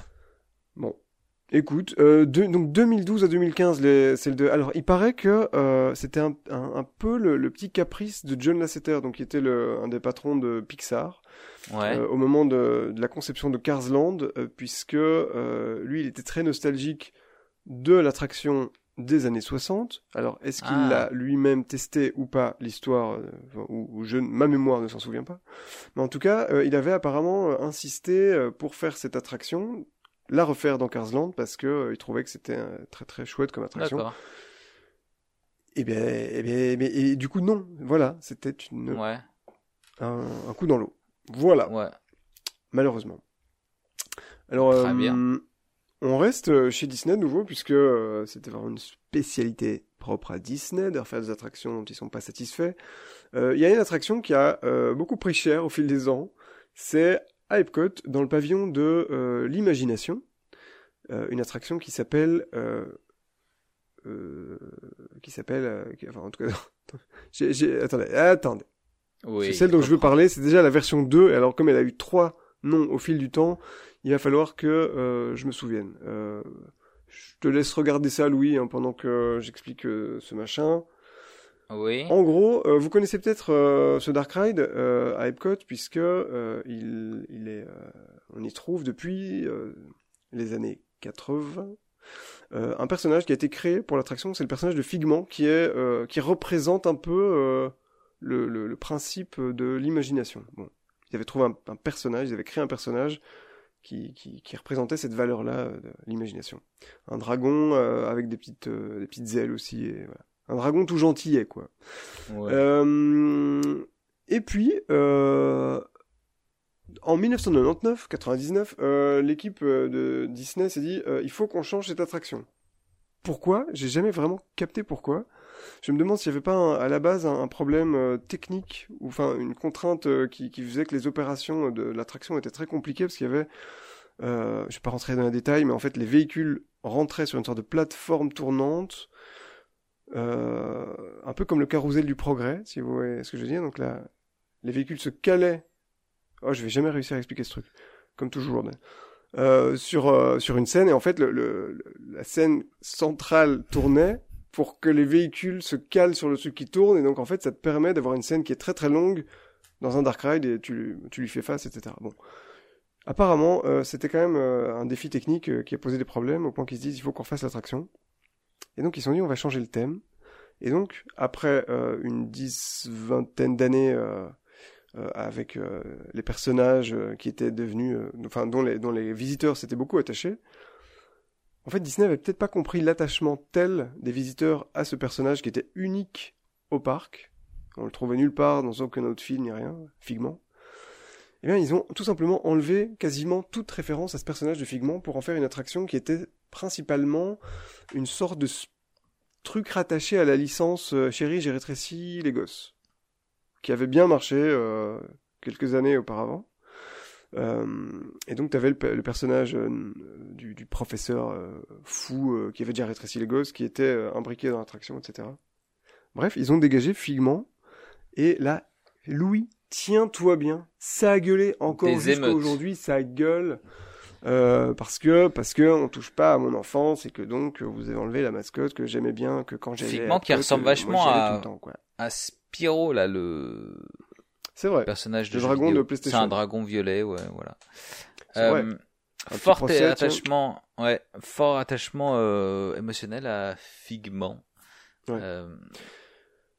Du coup, voilà, en fait, dans, ce, dans ce Dark Ride, en fait, euh, c'était plus un truc expérientiel sur euh, les cinq sens, euh, alors on dans le noir, et puis il se passait des trucs euh, un peu euh, 360 degrés, puis t'avais des odeurs, des trucs comme ça.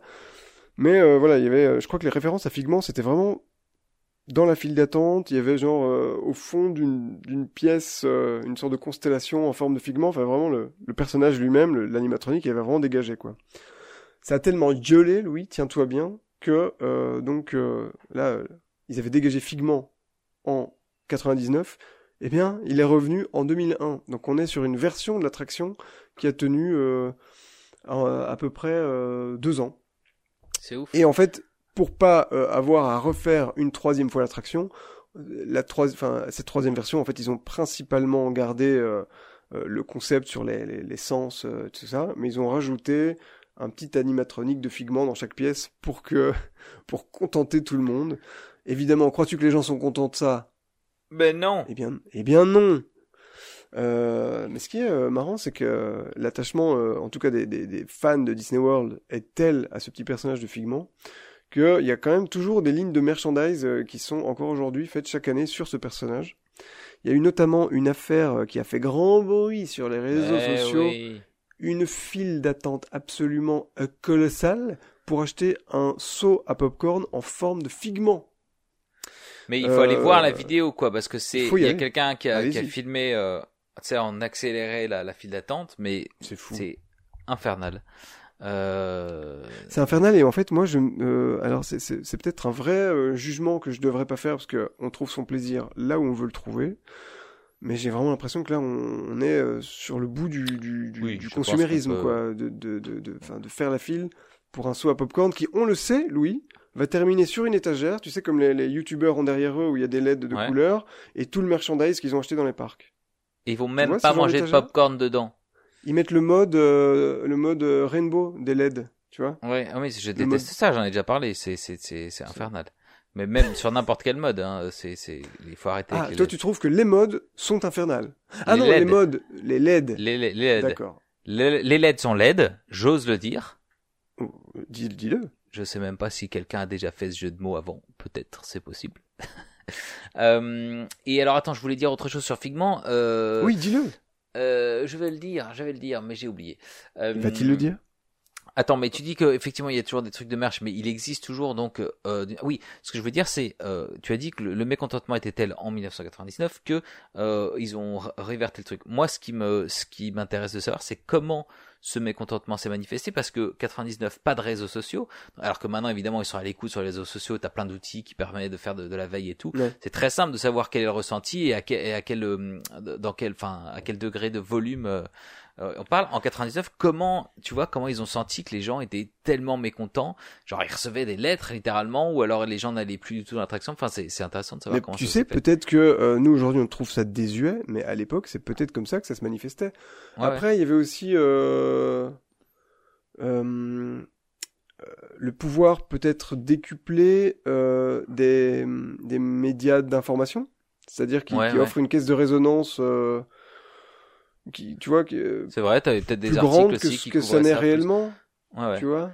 Ça c'est encore le cas aujourd'hui, tu vois, euh, mais euh, mais comme à l'époque il n'y avait pas les réseaux sociaux pour dire euh, quand quand quand il y a un journaliste qui dit euh, tous les fans de je sais pas quoi disent que, bah après tu vérifies vite, euh, si- c'est facile de voir si Ouais, c'est si c'est si c'est gonflé ou pas. Je ne sais pas. Écoute, euh, amis archivistes euh, dites-nous si vous avez des infos et, euh, et alors euh, il y a y a quand même toujours ce- cette espèce de rumeur un petit peu une arlésienne que Disney refasse un, enfin fasse un- du contenu sur Figment. Euh, on a vu notamment des vidéos d'Imagineering avec en, en arrière, arrière, arrière plan des, des, des, des, des, des petites statuettes, des petites figurines, une sorte de Figment euh, qui aurait été redessiné euh, dans une version un peu 2020. euh, euh, et, euh, et on parle aussi de contenu peut-être pour euh, le cinéma ou pour Disney+. Enfin, c'est des rumeurs qui reviennent quand même assez régulièrement.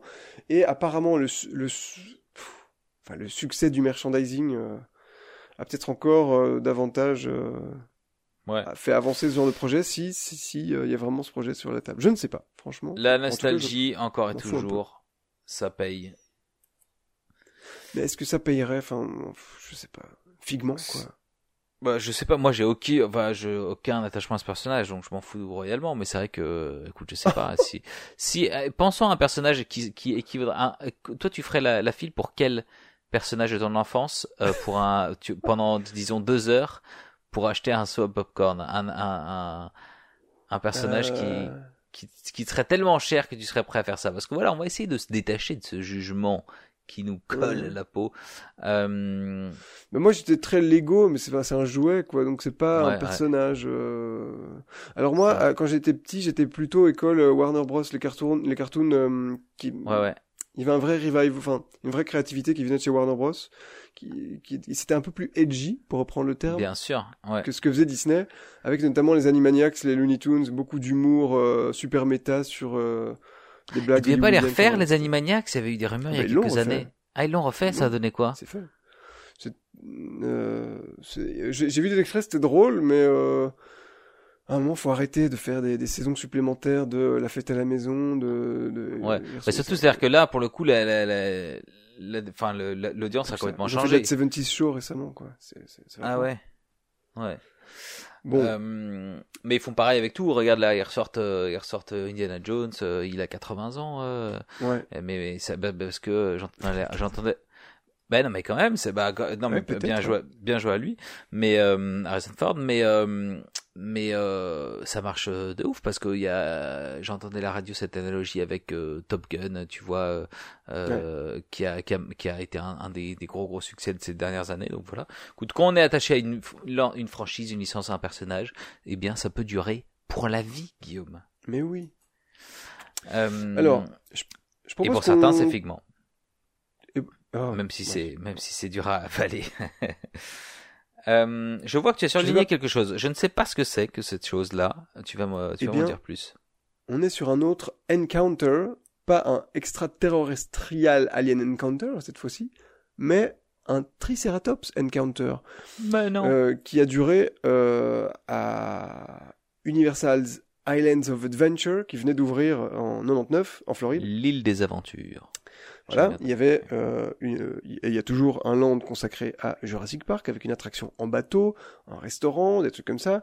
Et à l'époque, il y avait une sorte de petit, euh, hmm, une sorte, est-ce que c'est un meet and greet, mais en fait, le, tu ne rencontres pas un personnage, mais en fait une sorte d'animatronique. Donc vous connaissez la, la, la scène dans Jurassic Park euh, où on a le fameux euh, Triceratops qui est un, qui est un peu malade et euh, il est allongé, il va pas bien, et voilà.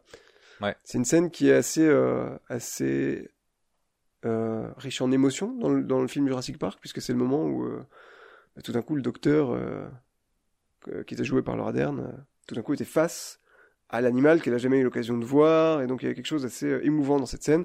Ils se sont dit, et pourquoi essayer, pourquoi ne pas essayer de reproduire un moment où tu viendrais rencontrer un Triceratops, comme dans le film, cette séquence émouvante et tout ça? Donc en fait, tu faisais la file et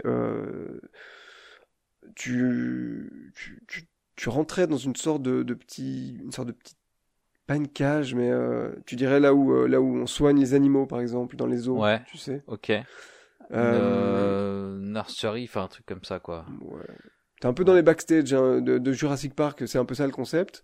Ouais. Et euh, et t'as un, un des guides de Jurassic Park qui te t'explique, ben voilà, un Triceratops machin. Donc en fait, face à toi, t'as un Triceratops grandeur nature. Euh, mais il se trouve que c'est un animatronique et donc il interagissait un petit Ah, peu c'est pas vrai. C'est un, c'est un animatronique en fait. Je précise parce que si l'attraction était faite aujourd'hui, tu serais face à un écran et ce serait naze. Ah, Euh, ouais. Mais donc là, à l'époque, on faisait encore des animatroniques. Et, et en plus, euh, c'était assez malin parce que c'était un- une créature euh, assez pacifique, donc elle bouge pas trop, un peu comme le, le, le, le dragon qui a sous le château chez nous, tu vois. Ouais, ouais, ouais. Ça, ça demande pas. euh, Enfin, c'est pas comme s'il était en train de s'envoler le dragon. C'était Là, pas serait les, plus compliqué en animatronique. les fameux, ouais, ou les, hum, merde, comment ça s'appelle, les raptors là. Les raptors, Tout, les vélo, les vélociraptors. Les vélociraptors. Donc en fait, euh, ce qui s'est passé avec cette attraction, c'est que tout simplement, euh, Universal était un peu déçu de la réception. Euh, de... ça, ça intéressait pas grand monde en fait. Et je pense que c'était une attraction qui était un petit peu, elle était très cachée. C'est-à-dire que tu avais une entrée qui disait Triceratops Encounter et tu t'engouffrais dedans ou pas. Enfin, c'était pas très engageant. Alors que euh, la rencontre, euh, elle, avait l'air d'être assez sympa. Euh, et c'est à peu près tout en fait. Donc ça a tenu de 99 à 2003. Alors c'est marrant parce que sept ans après la fermeture, un été en 2010, ils ont rouvert Triceratops Encounter. Donc c'est-à-dire sept ans. Donc l'animatronique il devait être dans je sais pas quel état. Ouais. Juste pendant quelques mois, pour une raison bien particulière, Louis, en 2010 à Islands of Adventure. Est-ce que tu sais pourquoi? Bah, ça devait être la sortie de 2010. Ça serait, est-ce que ça, c'était la sortie de de Jurassic World? C'est déjà si il y a si longtemps que ça? Jurassic une World, so- le premier film là, avec euh, Chris Non. Pratt là? Non? C'était pas ça la raison. Il y a eu un pic de fréquentation euh, en 2010 à... dans ce parc d'attractions. D'accord. Ah oui, ah bah pour euh, pour Harry Potter. Eh oui. En fait, il Ah, y c'est avait dingue. tellement de monde qui se sont dit bon, en fait, il faut qu'on qu'on répartisse le- les, les visiteurs. foule, quoi, euh, ouais. Il faut qu'on crée de la capacité. Et donc ils se sont Ouais. dit bon voilà, on va voilà. Alors c'était quand même un peu moins engageant parce qu'il y avait des, des, des vidéos euh, qui avaient circulé euh, de ce truc sur internet à l'époque. Ça court pas non plus euh, sur YouTube parce que bon, ça a ouvert pendant quelques mois en 2010. Euh, mais euh, voilà, ça a permis de, de, de, de caser les gens ailleurs que dans le Wizarding World qui faisait euh, qui, qui battait son plein euh, en 2010. Ouais ouais. Voilà, Triceratops Encounter. Euh, je trouve que c'est toujours assez sympa, moi, ces petites, ces petites attractions. C'est chez euh, Rien que d'y penser qu'ils disent une attraxtacle pour parler Une de... attract oui. On de- est obligé de- Ce genre de truc hy- hybride. On est obligé de mentionner euh, Tout à fait. euh, rien que d'y penser à chaque fois. C'est contractuel. Eux, eux nous mentionnent à chaque fois, on les mentionne à chaque fois, c'est comme ça. Donc euh, Voilà. voilà, c'est c'est la mention un- rien que d'y penser. Et Attraxtac, oui, c'est euh, une marque déposée euh, par leurs soins euh, qui euh, qui Oui. marche bien. On Et, leur doit euh, des sous maintenant qu'on l'a prononcé. Oui, euh, on va arrêter de le dire. On va. ouais, Ah, euh, bah arrêtons. Est-ce Euh, qu'on peut le dédire comme ça on ne doit pas le- leur filer du feu? on, on peut le dire à l'envers, ça annule. Une Je t'en prie. Oui, Et alors, euh, bon. Je regarde des petites euh, vidéos. Ce qui est marrant aussi, c'est que euh, il y avait un, je sais pas comment dire, un, soigneur, enfin, tu vois, un, opérateur qui était là et qui faisait comme si un vétérinaire, un vétérinaire de dinosaures, un avec, dinovitaire plutôt. Oui, voilà. Bah si. Oui. si, si, on, utilise le mot attraxtacle, je pense qu'on peut utiliser le mot dinovitaire. Il faut que dinovitaire, c'est c'est c'est vendu. On va le, je vais le soumettre au, au petit Robert ce soir. Euh, je le marque. Euh, qui était là devant et qui faisait comme euh, bah, qui, ajoutait des petites herbes devant genre est-ce que t'as faim mon gros etc enfin c'est ce que c'est en tout cas ce qu'il en ressort des, vidéos que je, regarde rapidement comme ça. Mais c'est vrai qu'il a il est assez bien foutu. T'as l'œil qui bouge enfin tout, toute la partie œil est assez bien faite. C'est à dire que l'œil bouge à l'intérieur de euh, des paupières, les paupières bougent elles aussi. Enfin, ça avait l'air pour l'époque en tout cas d'être assez bien foutu. Euh, après, bon, c'est vrai que c'est le genre de truc. Tu, enfin, voilà, tu le vois, tu le vois deux minutes, t'as as fait le tour, quoi. Donc, euh, je sais pas si ça retient les gens euh, très longtemps. Non. Euh, mais oui, c'est c'est de la c'est la belle machine. Ça se perd un petit peu, c'est c'est ces petites ces petites ce petit truc. Je sais pas comment dire, c'est pas vraiment une attraction, c'est pas un show, c'est. Ouais, ouais. Euh, on voit un peu ce genre de truc là, par exemple, justement dans le Wizarding World, quand tu vas à Diagon il y a des espèces de petits machins comme ça où tu peux aller euh, dans. Euh, c'est pas la banque des Gringotts, mais tu peux aller. Euh, qu'est-ce que comment ils appellent ça? Tu peux aller acheter de l'argent. Enfin, t'as un banquier. Et c'est un truc où c'est juste, euh, tu vas dans cette pièce, le banquier, c'est un animatronique d'un, d'un, comment on appelle ça, les, les banquiers des Gringotts là, un, un troll, je sais pas comment ça Je ne sais plus non plus. Mais il y a un peu de ça, euh, ça me fait penser aussi à, tu sais, maintenant il y a euh, euh, ceux qui font des espèces de marionnettes, là, tu sais, ils font pas mal ça aussi avec les dinosaures. Les Muppets?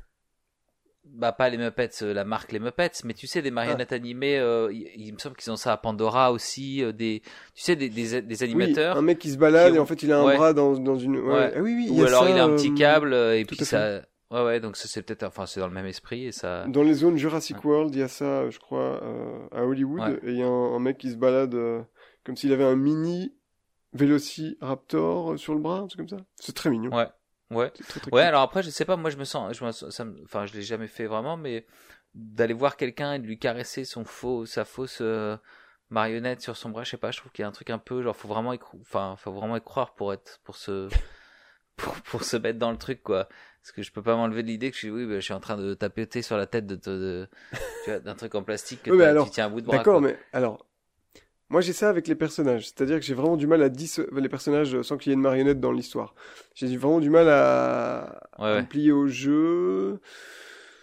Euh, alors que finalement, en fait, euh, comment ça s'appelle? La suspension de crédulité? C'est en fait euh, dès que tu mets un pied dans un parc d'attraction, tu, tu joues ce jeu-là. C'est-à-dire que t'es sur Main Street, t'es au Far West, t'es dans le futur, t'es chez Harry Potter. Euh. Mais c'est vrai que dès que ça concerne un... faire semblant que je suis pas en train de parler à un acteur, ça dépend. Ouais, chacun a ses, chacun a ses, effectivement les, les ses façons, enfin les, les, les, environnements dans lesquels il, il préfère s'immerger et d'autres qui le qui, qui le ramènent à la réalité. Et euh, chacun son kink finalement. Chacun son kink, chacun son chemin passe le message à ton voisin. Voilà. Oui, euh, euh on en est là. Oui. On va, on va terminer avec une attraction. On retourne chez Disney, mais cette fois, on ne va pas dans les parcs américains ni dans les parcs euh, français. Nous allons où, Louis? Euh, Écoute, j'essaie de regarder. Où allons-nous? Je ne sais pas. Je, je... tu, tu peux lire le, le, le truc? Bah, euh, Simbad Seven's Voyage et qui a été remplacé par Simbad Storybook Voyage. Mais je ne sais pas où c'est. Absolument. On est à Tokyo Disney Sea, Louis. D'accord. Euh, un parc qui a ouvert donc en 2001 et qui a ouvert avec cette attraction euh, de type. Alors ça, ça ressemble grosso modo, c'est dans la famille un peu de It's a Small World. C'est-à-dire que c'est un boat ride où t'as pas une montée, une descente euh, comme t'aurais dans Pirates des Caraïbes. Là, c'est vraiment tout, tout est euh, strictement à plat, avec beaucoup, beaucoup de petites euh, poupées qui sont un petit peu plus grandes qu'It's a Small World, mais qui doivent quand même pas dépasser un mètre, je pense. Et donc, c'est très riche en animatronique, mais des, des, des, trucs un peu miniatures comme ça, sur les sept voyages de Sinbad. Mais attends, on en avait parlé avec Bertrand, ça ou pas? Non, c'était c'était pas l'attraction dont il avait parlé. Oui. Et ça a duré combien de temps alors? Je crois que il avait pas. Ah non, alors il était peut-être passé devant. Non, il n'avait pas kiffé. D'accord. Écoute, retournez écoutez ce podcast sur euh, sur euh, Tokyo Disney Sea. Et avec avec Bertrand. C'était un très chouette épisode qui nous avait donné envie de voyager. Euh, en parlant de voyage, avec tout est dans tout, Sinbad Seven Seas Voyage, Voyages, donc ça a ouvert en 2001, ça a fermé en 2005. Et pourquoi, Louis? Eh bien parce que pour une attraction de type It's a Small World, petite promenade en bateau qui s'adresse quand même très clairement aux familles, en fait c'était euh, une, une, une direction créative assez sombre pour le coup, euh, qui euh, en fait faisait peur aux enfants. Donc en fait la file restait vide les trois quarts du temps. Et donc, enfin là c'est pas tellement Disney, c'est plutôt les propriétaires de, de, Tokyo Disney Sea, donc c'est le groupe Oriental Land Company. Ouais. L'argent coule à flot dans cette compagnie. Hein. Là, oui. S'il y a un truc qui marche à moitié bien, là ils vont appeler Disney pour dire euh, est-ce que vous pouvez nous faire 10 concepts différents? Ouais. Euh, et, euh, non. Bref, en fait, ils ont gardé grosso modo euh, la structure. Ils n'ont pas changé le, évidemment le tracé, tout ça. Par contre, ils ont euh, et d'ailleurs les, les, les, animatroniques, je pense qu'ils sont restés inchangés. Par contre, euh, ils ont beaucoup travaillé sur les couleurs, l'éclairage, et ils ont rajouté une musique en allant chercher chez un spécialiste du nom d'Alan Menken. D'accord. Tu connais Alan Menken? Bof, pas personnellement, non. Eh bien, c'est le compositeur de très grands classiques des années 90 chez Disney, c'est-à-dire il a écrit les musiques de La Belle et la Bête, La Petite Sirène, Aladdin. Ah oui, quand même. il a encore écrit récemment, euh, si je dis pas de bêtises, Réponse. Je crois que c'est lui encore. Euh, il a fait le Bossu Notre-Dame. Enfin, il a fait. Là, je parle vraiment de la, de la, musique. Hein. Il a fait les, les, compositions musicales pour tous ces films-là. Donc, c'est évidemment un très grand nom. Euh, et donc il a, il a fait une, une, une, une, ouais, une nouvelle euh, bande originale pour la nouvelle version de Sinbad qui est beaucoup plus lumineuse, beaucoup plus familiale et qui euh, apparemment a l'air de, de, répondre cette fois au problème qu'avait Tokyo Disney Sea avec cette attraction, parce que maintenant c'est devenu une attraction qui est bien appréciée des familles. Voilà. Bravo. Mais oui. Et, et je je pense que la, nouvelle attraction Sinbad, elle, elle, a l'air très très mignonne. Je pense que j'aurais quand même bien euh, aimé faire euh, la, précédente, parce que ça me ça m'intrigue toujours quand Disney essaye de faire des trucs, euh, parfois sans le vouloir, visiblement un petit peu plus dark, ouais. ouais. mais la nouvelle version est vraiment très très belle. La musique, elle est vraiment très très cool. Je sais pas si ça te dit rien, absolument rien. J'ai dû l'écouter au moment où on a fait le podcast et là là je l'ai pas en tête, non. En tout cas, allez regarder des vidéos de cette attraction parce que c'est un croisement entre Pirates des Caraïbes et, It's a Small World. Euh, et alors comme c'est à Tokyo et qu'il y a de l'argent qui coule à flot, c'est entretenu à la perfection. Les, animatroniques, il y a beau en avoir 400, je sais pas combien il y en a, ils sont d'une fluidité, c'est clean, il n'y a pas de poussière, c'est c'est de l'ASMR en fait de regarder cette attraction euh, sur sur YouTube. Donc vraiment, allez-y. Ah, Louis, je crois qu'on a fait le tour. On a fait le tour, on a cité toutes les attractions au monde euh, ayant euh, ayant fait fiasco. Non, on a on en a plein d'autres en, en, réserve. Donc voilà, dites-nous si ça vous plaît comme format. Euh, et puis on pourra reprendre euh, reprendre le flambeau. Et puis euh, moi j'ai très envie de le faire, comme j'ai dit en début d'épisode, un truc sur les parcs à thème en, en entier qui ont fait des fiascos. Qui ont fait pchit. Eh oui, et il y en a, il y en a qui ont duré pareil, hein, moins d'un an. Il y a des trucs, des histoires assez incroyables. Ouais, et ça me met toujours un petit peu mal à l'aise, moi. Tu sais, quand. Euh, bon, alors, euh, je. Enfin, je vais pas spoiler, mais on, on en voit euh, pas mal des, des, projets un peu gargantuesques comme ça euh, autour de Dubaï et Abu Dhabi, où il y, a un, y a eu un peu un, un, mirage. Bah, alors, non, sans aucun, il y a aucun doute là-dessus. Dubaï et Abu Dhabi, c'est devenu des, des, destinations touristiques un, un, peu incontournables. Dubaï, c'est devenu un peu le Las Vegas des, des temps modernes et du Moyen-Orient, oui. Ouais. Euh, il y a beaucoup d'Européens, moi je trouve, euh, qui, qui, ont envie d'aller voir ce qui se passe à Dubaï. Euh, enfin voilà. En plus, les influenceurs, je crois qu'ils en parlent tous les jours parce qu'ils y habitent à Dubaï. Enfin, les influenceurs un peu télé-réalité en France comme ça. tout ça pour dire quoi? Je m'égare. oui, que ça me met toujours un petit peu mal à l'aise de voir des projets naître, être construits, et tu sais déjà à l'avance que ça va se planter, quoi. Euh, Il y, y en a un qui vient de fermer, qui- Ouais. qui, vient d'annoncer sa fermeture, c'est Bollywoodland, qui, euh, qui fait partie euh, d'un complexe où il y a aussi Motion Gate et je ne sais plus quel autre truc euh, près de Dubaï ou Abu Dhabi, je sais plus. Bref, on, on va tester tout ça. Ouais, alors les Dubaïotes, moi je me fais pas trop non plus, je m'inquiète pas trop pour eux, si tu veux. Euh, Tu vois, bon, c'est de l'argent perdu et certainement des emplois et tout, donc c'est toujours dommage, effectivement. Mais euh, tu vois, c'est pas, euh, je pense pas que c'est des, c'est des personnes qui, qui perdent leur chemise au, au passage. Euh, Ah non, mais je me je c'est- effecti- Mais, euh, c'est pas c'est pas pour euh, leur leur santé financière personnelle que, que Ouais, ouais. je m'inquiète, c'est plus euh, quand tu prends un peu de hauteur, c'est enfin quel scandale quoi, je sais pas. Ouais. c'est- c'est- on peut faire. Ouais, mais il y en a même dans d'autres, euh, il y en a notamment, moi je, je vais, je vais, je- enfin on va pas tout, tout dévoiler maintenant, mais il y en a en Australie euh, dont j'ai beaucoup envie de parler avec euh, avec une attraction Titanic qui était assez incroyable. Il y a, il y a aussi euh, le fameux Hard Rock Park euh, Ah ouais. euh, aux États-Unis. Il y en a plein comme ça. Même Disney, ils ont, ils ont, ils ont essayé des trucs. Bon, c'était que à l'étape de plan, mais voilà, ça nous donne, tu sais, le fameux America's Park là, où comment ça s'appelait le, le, ça te dit rien ça? Ils, Hmm. ils voulaient faire un, un parc à thème thématisé sur l'Amérique, Disney, ça te, ça te dit rien Ah oui, ça euh, oui, oui, si, si, euh, Disney's America, tout simplement. Bah voilà. Donc voilà, plein de choses, plein de choses dont on peut parler. Très bien. Euh, euh, et, euh, et voilà. Écoute, on a. Euh, euh, oui, n'hésitez pas à nous dire, tiens, euh, dans les commentaires sur les, les- sur les Twitter, les Facebook euh, ou même sur Spotify, tiens, puisqu'on peut nous parler sur Spotify maintenant. Euh, bah oui, s'il y a des, des, des trucs où vous dites, bah, et cette attraction-là, bah on oui, ils ont oublié ça, les, les, les cons. N'hésitez pas. Absolument. Bon ben voilà, euh, on a fait le tour euh, de ces attractions qui euh, sont les, les petits anges partis trop tôt de l'industrie des parcs d'attractions, qui sont re- repartis retrouver leur père, tel que qu'est-ce qui a disparu avant eux, je ne sais pas. Bah, toutes les autres, quoi. Ouais, ouais, ouais. Nature's Wonderland par exemple. D'accord. C'était l'ancêtre de BTM. Bon bref. Ou l'île, l'île de Walt Disney World, la, la petite île, euh, la fameuse dont on a parlé aussi, Ah le ouais. mec qui s'était retrouvé là-bas.